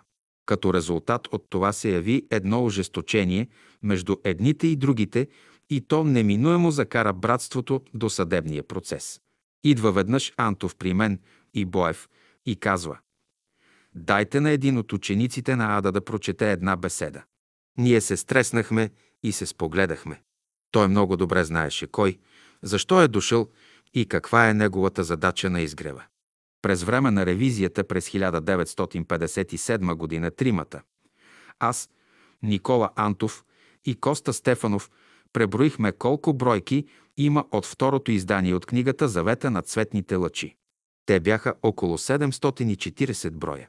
Записахме ги в протокола и те останаха в стаята на учителя. На другия ден аз отивам с трамвая в града и виждам Никола Антов и Коста Стефанов заминават с една папка под мишница за някъде. След два дни пристигат двама агенти от Държавна сигурност, които носят бележката на Никола Антов и Коста Стефанов с бройката на книгите и прибраха всички книжки. На процеса Антов каза пред съдиите и пред препълнената зала следното. Абе, да вземем една надгробна плоча и всички тия да ги погребем. И той ни погреба заедно с неговите приятели Коста Стефанов, Люба Иванова и още някои други. Свърши процеса, осъдените отидоха в затвора и после дойде Възкресението и те през 1963 г. излезнаха от затвора. Братството бе разтурено. Изгрева беше заключен. Всички средства бяха отнети и тогава Антов се опита уж да съживи онова, което е оцеляло. Взе от властта едно разрешение, че може при него да се събира група предварително одобрена в списък, за да четат беседите на учителя. Това разрешение бе сложено в рамка и окачено на стената в стаята му, и там се събираха някои негови сподвижници. От едната страна е сложен портрета на Георги Димитров, а от другата страна портрета на учителя и по средата виси в рамка разрешението на властта за събиране при него. Ето така небето опита всички и накрая всеки отиде на своето си място. И за никой днес няма извинение, че изгрева в момента е разрушен. Всеки отиде там, където му беше мястото и където сам се определи. А да се определи човек на някъде, това е най-важният момент в живота му. 292 лъже пророците. По времето на школата на учителя нямаше човек, който при един или друг случай по някакъв повод да не се обръщал към учителя за съвет и помощ. Така той е разрешавал своите лични проблеми, получавал е насока в своят житейски път и за него името и образа на учителя беше всичко. Ние бяхме свикнали с това, че имаше онзи, който разрешаваше проблемите ни. Изведнъж той си замина и мястото му остана свободно. Сбъднаха се едни негови думи, казани пред мен. Не след дълго време всички се преминете през изпитание. И това време не се бави много дълго. Изминаха един-два месеца и изведнъж ние разбрахме, че се намираме в друга епоха. Тогава излезнаха на преден план многото спиритисти, които поначало ги имаше на изгрева и започна да вика на сеанс учителя, за да им се яви и да им каже какво да правят. Но учителят отначало не се явява на сеанс. Започнаха да се явяват на сеансите много заминали приятели, които даваха съвети. Но като си спомням, че те по времето на учителя не можаха да се справят със своите задачи, то техните съвети на сеансите бяха безпредметни. А дали бяха те, които се явяваха, това беше друг въпрос. Всички търсеха и чакаха някаква разрешение, което да дойде отвън, от небето, отгоре, готово и ние да тръгнем да изпълняваме тези нареждания. Изведнъж всички забравиха какво бе мнението на учителя и че беше против спиритическите сеанси. Това бе едно голямо залитане, което продължи десетилетия. Вторият етап бе когато изведнъж поникнаха като гъби ясновици и започнаха да тръбят и да говорят, че учителят се изявява чрез тях и че учителят говорил чрез тях. Започнаха да им записват и стенографират говора, а пък онези, които говореха чрез тях, употребяваха изрази на учителя. Но когато човек се заслуша в това, което те казват, се разбира, че са обикновени думи и фрази без всякакво значение. Тези думи и фрази бяха проповеди и в тях нямаше никакво знание. Дори някои поискаха да сложат някой от тези говорещи ясновидци там в салона, на катедрата на учителя – та той да говори от името на учителя и школата да продължи и стенографите да стенографират онова, което говори ясновидеца. Тогава те издигнаха един лозунг, че Словото на Бога вечно тече и то трябва да тече чрез тези ясновици. Добре, че се намериха по-трезви хора, че извадиха от беседите онези мисли на учителя, с които той отговаряше на тази голяма заблуда и че великият учител не може да се изявява и говори чрез обикновени хора, и нечисти проводници. Третият етап беше когато някои от провинцията се обадиха, че учителят вече говорил чрез тях и той давал еди какви си съвети.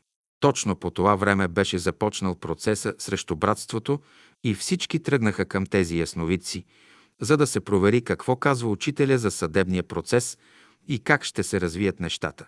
Най-интересното бе, че нито един ясновидец не пророкува как ще се развият нещата и че ще има осъдени и изпратени в затвора.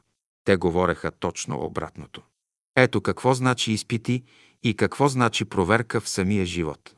След това се явиха астролозите, които правеха хороскопи, вещаеха съдбите на учениците на учителя и предсказваха какви ще бъдат бъдните времена и че всичко около тях ще бъде в рози и цветя. Спомням си един такъв случай, имаше един астролог Иван Антонов и при него бе отишла Павлина Даскалова от Търново, за да й направи хороскоп. Тя отишла при него, сяда с моли в ръка, за да записва какво той ще й каже във връзка с нейните благоприятни или неблагоприятни астрологически аспекти. Той в разстояние на едни час и говори като проповедник за любовта, мъдростта и истината. Тя седи, слуша и накрая му казва, слушай, брат, аз съм дошла тук да ми кажеш нещо за хороскопа ми. Ти вече ме държиш два часа и нищо не ми казваш, а ми говориш за онова, което аз мога да си го прочета от дома, от беседите на учителя. Той отведнъж спира, поглежда я, става и изкрещява. Вън ти казвам. Вън, марш от тук и е изгонил, като нищо не е казал за хороскопа.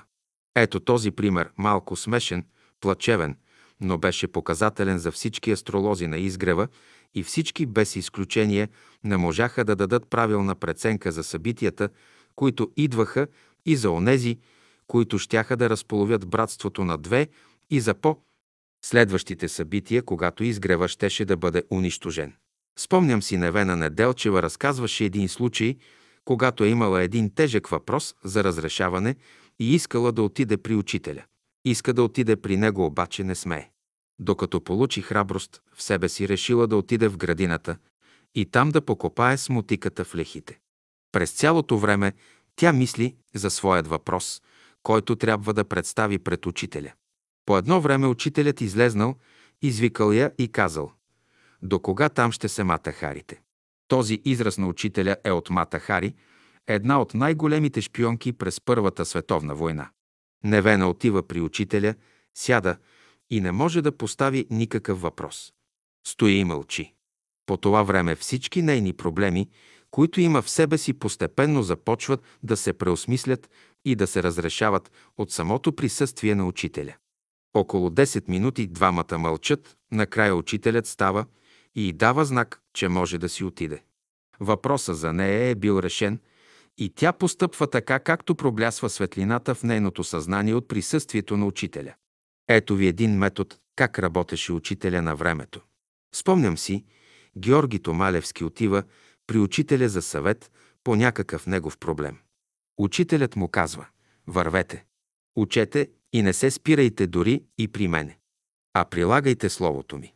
Ето това е друг метод за разрешаване на проблемите по времето на учителя. Невена Неделчева беше станала писателка и издала няколко книжки. Отива при учителя, за да пита дали може да използва някои негови мисли, които да ги използва в своите литературни произведения. Учителят казал «Вода много, а водоносци малко». Това е следващият етап, през който преминават учениците. А сега ще разкажа най-интересното. Тя беше се свързана с Любомир Лулчев и за нея той бе един голям авторитет. Спомням си след заминаването на учителя пред свои познати, тя прави следното изявление. Когато говоря за учителя и споменавам думата учител, то аз разбирам учителя Любомир Лулчев. Мнозина я възприемат, че това е напълно естествено за нея, а други се окопитват и я напускат, защото знаеха кой е Любомир Лулчев и кой е учителя Дънов. Та дълги години тя продължи да пише като писателка и продължи да говори за учителя. Но вече никой не знаеше за кой учител тя говори. За учителя Дънов или за учителя Лулчев. Ето има такива етапи на онези, които бяха в школата на учителя, идват до един кръстопът и те трябва да се определят. И всеки се определи. В школата на учителя Бейнса Дуно има един учител, има едно слово и има един Бог.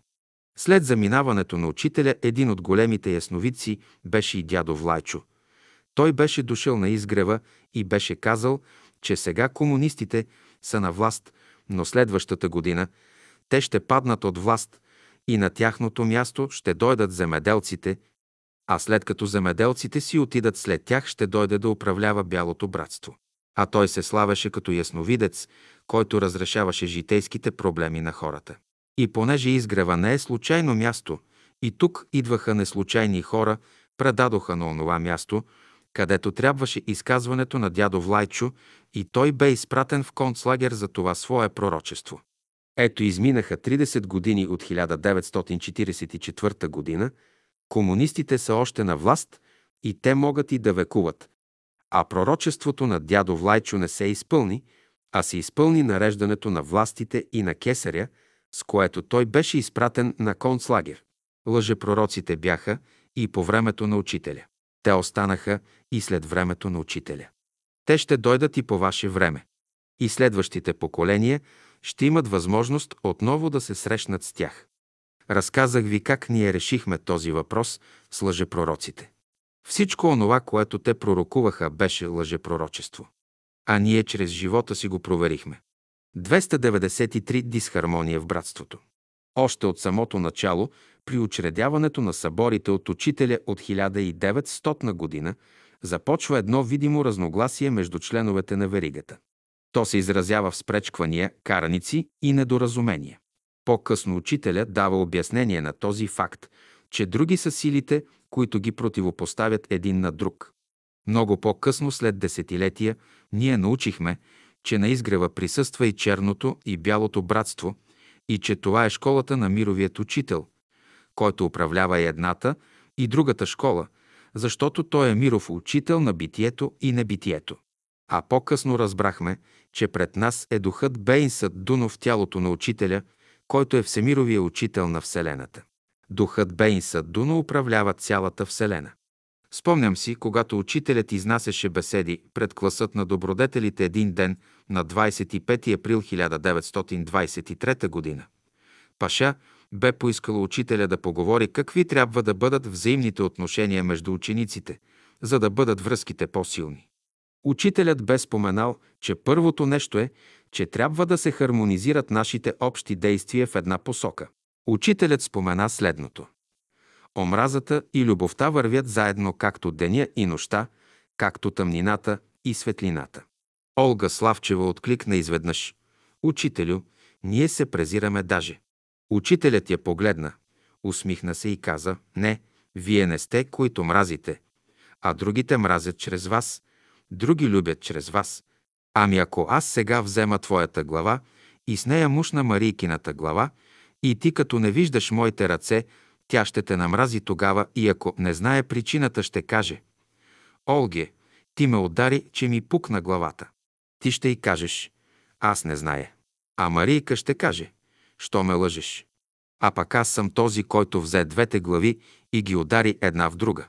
Значи не сте вие, които се мразите, а други чрез вас мразят.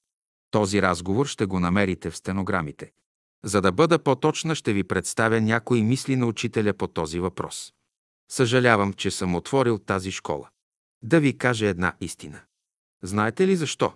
Когато дойда тук, изпитвам едно болезнено чувство. Тия набрали се ваши желания ми причиняват най-големите страдания. И сега аз трябва да правя усилия върху себе си, за да ви говоря. Аз да ви кажа истината. И ако не спазвате той правило, тогава аз ще ви оставя да учите както знаете. Решил съм, аз не искам за в бъдеще да измъчвам себе си. Нито пък ще позволя на моите ученици да ме измъчвате. Аз съм завършил своята еволюция, няма какво да се измъчвам повече. Той, което зная, може често да ви го предавам, но вашите мисли и вашите преживявания се предават върху мен. Приемам всичките ви мисли и ги преживявам вътре. Пък аз не искам да преживея вашите мисли. Ако вие сте грешници, аз нямам нищо общо с вашите грехове. Добрините ви бих ги изнесъл по-добре, но да съдите в умовете си и да не говорите, че той било, онова било. Аз не искам да слушам. В душата си съм сит на укори и на неблагодарности. Аз не искам сега по никой начин да огорча оногола, който живее в мен. Той не го позволявам. Онзи, който ме е учил. Онзи, който живее в мен, върху него аз не искам да прехвърля никакви укори. Аз може да нося, но заради него, щом дойде до неговото име, аз съм готов да жертвувам всичко. Между вас и мен трябва да се разчистят всички въпроси. Нищо повече. За в бъдеще онзи, който не постъпи тъй, аз да ви кажа, ще обърна гръб и няма да ви погледна вече. То е правило в бялото братство. Онзи, който живее в нас, Господ си има път, по който върви и няма да ни чака. Слънцето изгрява, земята се върти, всяко нещо си върви по определения път. Ние не можем да изменим законите на битието. Без страдания няма повдигане. Това е един велик закон. Който иска да влезе в Царството Божие без страдания, той желая невъзможното и немислимото. Бог иска от нас да се самопожертвуваме, защото Той се самопожертвува. Да бъдем подобни на Него. Невидимият свят иде, за да ви помогне, и вие не пропускайте да се възползвате от помощта му. Всяка лоша дума през време на събора на веригата може да произведе буря и да има изключително тежки последствия както за вас, така за народа и за управниците. Вие нямате време да се отклонявате, нито да се бавите. Кармата ви е назряла. Ако не ликвидирате сега, ще останете за след 2000 години. Няма време за философствуване. Вярвайте в живия Бог. Средно положение няма. Ако отидете с черното братство, ще ви ударат кожите. Ако сте с Бога, ще си ходите изправени на два крака и кожите ви ще бъдат здрави. Заедно с учението, с което се учите, всеки ще си носи отговорностите за отклоненията. И за едно престъпление в сегашното ви състояние, като служители на братството ще се връщате цял живот на земята, за да го изкупите. Между вас има раздори и поради тях аз не съм могъл да помогна там, дето трябва да помогна, а това е, за което аз най-много съжалявам. Ако аз знаех, че ще ми направите тази спънка, никога нямаше да се свързвам с вас и щях сам да върша работата си и да си отида, но сега вече не мога, защото съм свързан с вашата карма. Вие сега гледате на работата мрачкаво, като през огледало, но отпосле ще виждате ясно. Както и да гледате и да чувствате, само знайте, че ако това дело се спъне, спъва се и българския народ, спъвате и себе си, и то за няколко поколения. Всички вие трябва да знаете и изпълнявате правилото, че не бива да говорите за неща, които не знаете и които с очите си не сте видели и проверили, защото това, което нас ще подигне, то е истината и самата истина. Никакви догадки, предположения и слухове не бива да ни влияят. Вие сте поканени да работите и ако вървите подир мене, добре. И понеже съм свързан с вас, искам да ме не спъвате. Защото освен делото и задачата, за която седя, какво друго може да ме спира? Някакво имение и стежение ли? Културата на съвременния живот ли? Аз не искам да образувам котерия около себе си, която да се кара с този, онзи, с другите хора. Никаква задна цел не искам да имате. И нямате право да се нахвърляте с причини и без причини върху някого, човека, който иска да работи. Вие, може би, и без да щете ме излагате като един пехливанин и при състезанието вие стоите от страна и ръкопляскате. Обаче помнете, че положителната подкваса дава положителен резултат, когато отрицателната – отрицателен резултат. От вас изисквам едно нещо. У моите ученици тук в България липсва почитание. Вие сте крайно груби, всички сте крайно груби. Едва ли ще намеря няколко души, които да са нежни. Много груби сте. Една истина ви казвам. Всеки търси само правата. И всеки от вас търси първото място, но като дойде до задълженията, казвате «Чакайте малко». Първото място е за онези, които се жертвуват, второто място е за тези, които уповават, а третото място е за тези, които имат надежда, които са радостни. И ако вие не изпълните закона на любовта, нямам нищо общо с вас и няма да ви срещна и втори път. С вас няма да се занимавам, разберете. А други ще се занимават с вас. Законът на любовта изисква това. Ако можете да ходите, добре. Но ако не, вие сте вляво, а аз съм вдясно. И тогава колкото повече време минава, толкова и пътят повече се отклонява. Вие ще ударите надолу, а аз нагоре. И тогава след милиони, милиони години, някъде пак ще има среща. Но знаете ли на какво ще мяза това, като ви срещна там? В тази работа вършите малко, много малко, микроскопично добро. Иждивете една минута или една секунда на ден, но вложете всичката любов, която има във вашата душа. И тази минута ще бъде за спасение. Но ако вие не се спрете поне една минута на деня, поне една минута може да се спрете да направите едно малко добро от любов. В той учение има и други заинтересовани сили, които спъват ученика. Нашата погрешка е, че ние искаме да намерим щастие тук на земята. А на земята не можем да намерим щастие. Земята е училище. Това, което търсим, ще го намерим на друго място. Всичко на земята е временно. В братството аз забелязвам една голяма дисхармония. Аз търпя тия работи, но бъдете уверени, тази дисхармония не ми е приятна. Моето желание е да живее Христос във вас. И за мен най-щастливия ден ще бъде, когато видя, че Христос живее във вашето съзнание. Бъдете уверени, че Той ще бъде най-щастливия ден в живота ми. Не мислете, че той трансформиране на един живот в друг е лесна работа. За да се трансформира едно растение във форма на животно, какво изкуство и знание е потребно?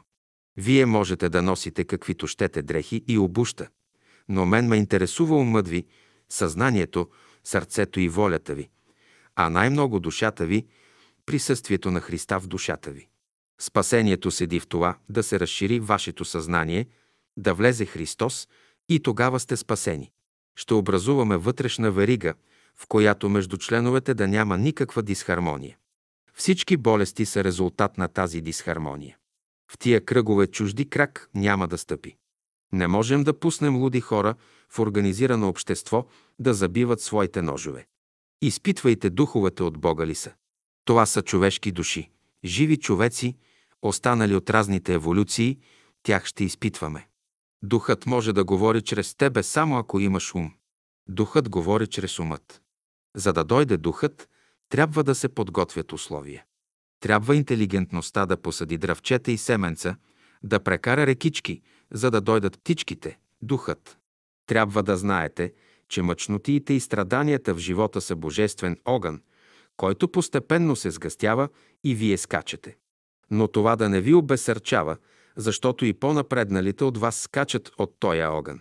Той не е за наказание, а за да се възстанови божествената правда. Човешката душа е арена и върху тая арена работят лошите и светли духове. Ние трябва да дадем място на добрите духове, защото те са, които ще ни изведат на добър път. Цялото небе и всички добри духове имат интерес да избавят човечеството. Учителят извиква брат Начо Петров Марчаево и му казва «Брат Начо, аз си заминавам». Причината за моето заминаване се намира и е обяснена в беседата ми от 1 юни 1932 г. на общия окултен клас. Брат Начо си записва думите на учителя и след заминаването на учителя тръгна да търси тази непечатана беседа. По-късно през 1946 г. тази беседа беше отпечатана в томчето Начало на мъдростта, том 3. Беседата е озаглавена Любов, обичи и почет и от страници 214 до 216 четем думите на учителя по този въпрос. Знаете ли какво напрежение изпитвам, когато нося вашите нечисти мисли и желания? Всякога ли трябва да ги нося? До кога ще търпя това? Всяко нещо си има край. Мислите ли, че аз всякога ще нося вашите нечистоти? Докато обичате Бога и вършите волята Му, аз ще бъда между вас. Откажете ли се от Бога, аз ще ви кажа с Богом. Според мене, вие сте човеци, докато любите Бога и вършите Неговата воля. Щом се откажете от Бога, законът ще дойде. Наближава това време. Страшен, тежък изпит иде за човечеството. Всичко ще се стопи, ще се превърне в прах и пепел. Кога ще стане това, не е важно. Може да стане след година, след 10, 100 или 1000 години. Важно е, че законът ще се приложи. Ще бъдете свидетели на това време и ще проверите истинността на думите ми. Една мисъл да легне в ума ви, да се изправите. Аз съм дошъл до едно място, отдето повече не мога и не искам да нося вашите нечисти мисли и желания. Не искам да нося нечистите мисли и желания на българския народ. Не искам да нося нечистотиите и на съвременната епоха. Всичко, което виждате днес, ще изчезне, ще се стопи. Такава е волята на Бога.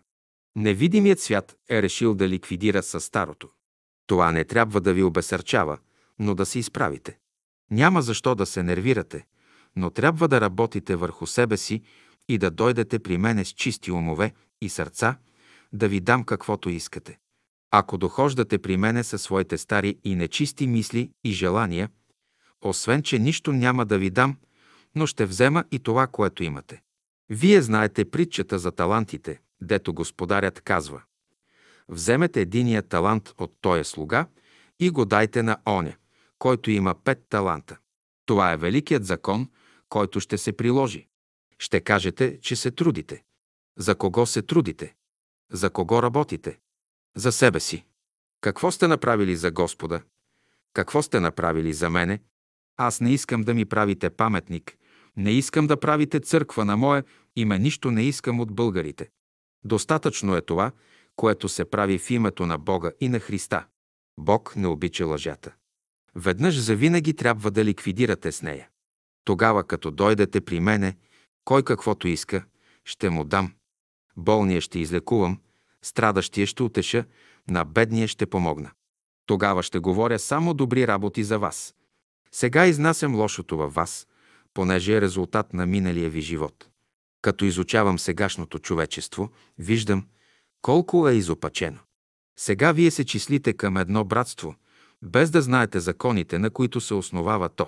Без да мисли много, някой казва, ще изляза от братството. По своя воля ти не можеш нито да влезеш, нито да излезеш. Братството е Божие дело. Как ще излезеш от Бога? Къде ще отидеш? Само любовта свързва и развързва душите, които се обичат.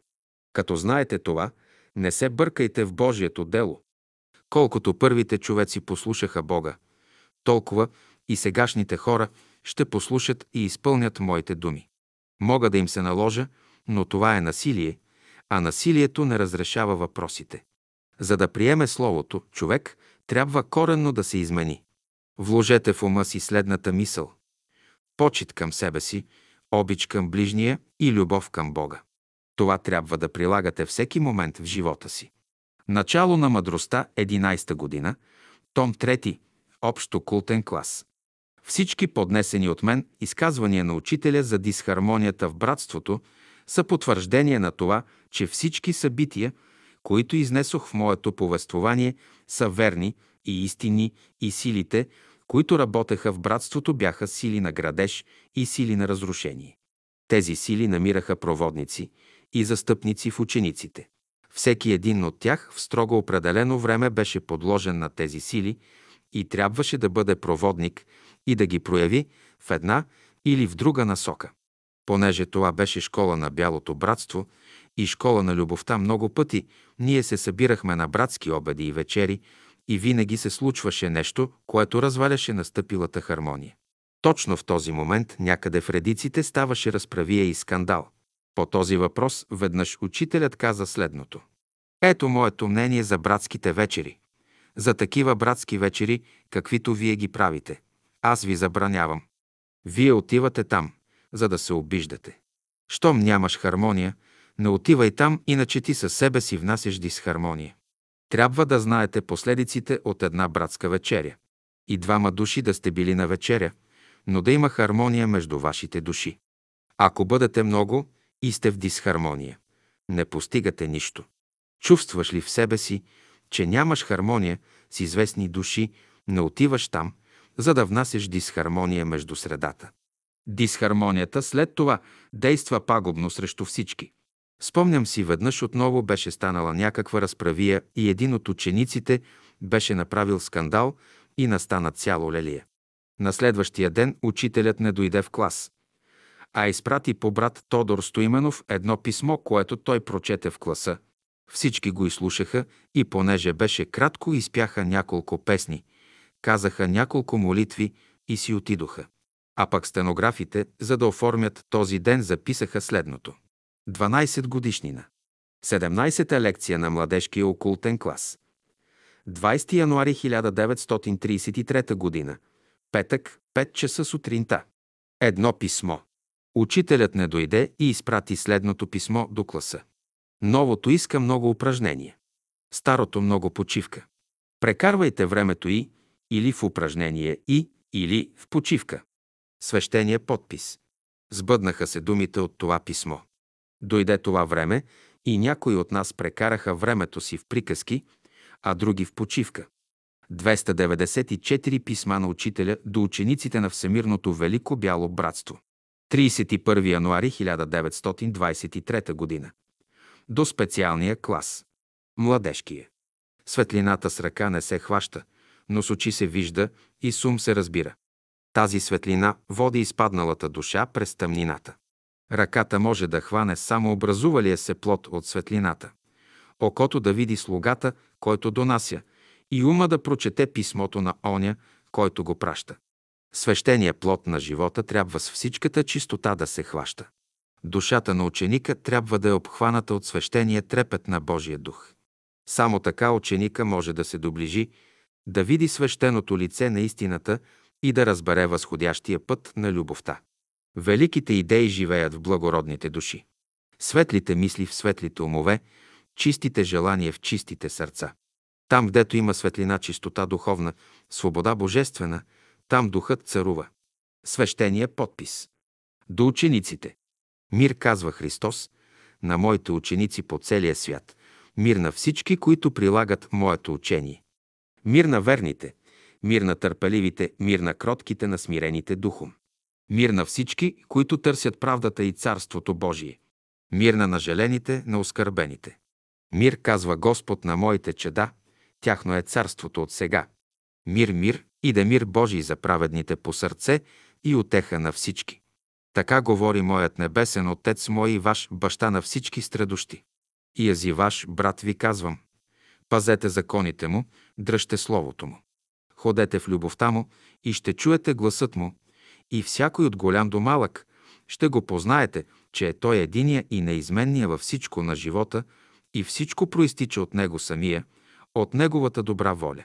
Свещения подпис. 295 писмо на учителя до изгревяни. Привет на всички! Мир, в който любовта цари. Светлина, в която мъдростта обитава. Свобода, в която истината живее. От Бога към духа. От духа към душата. От душата към ума.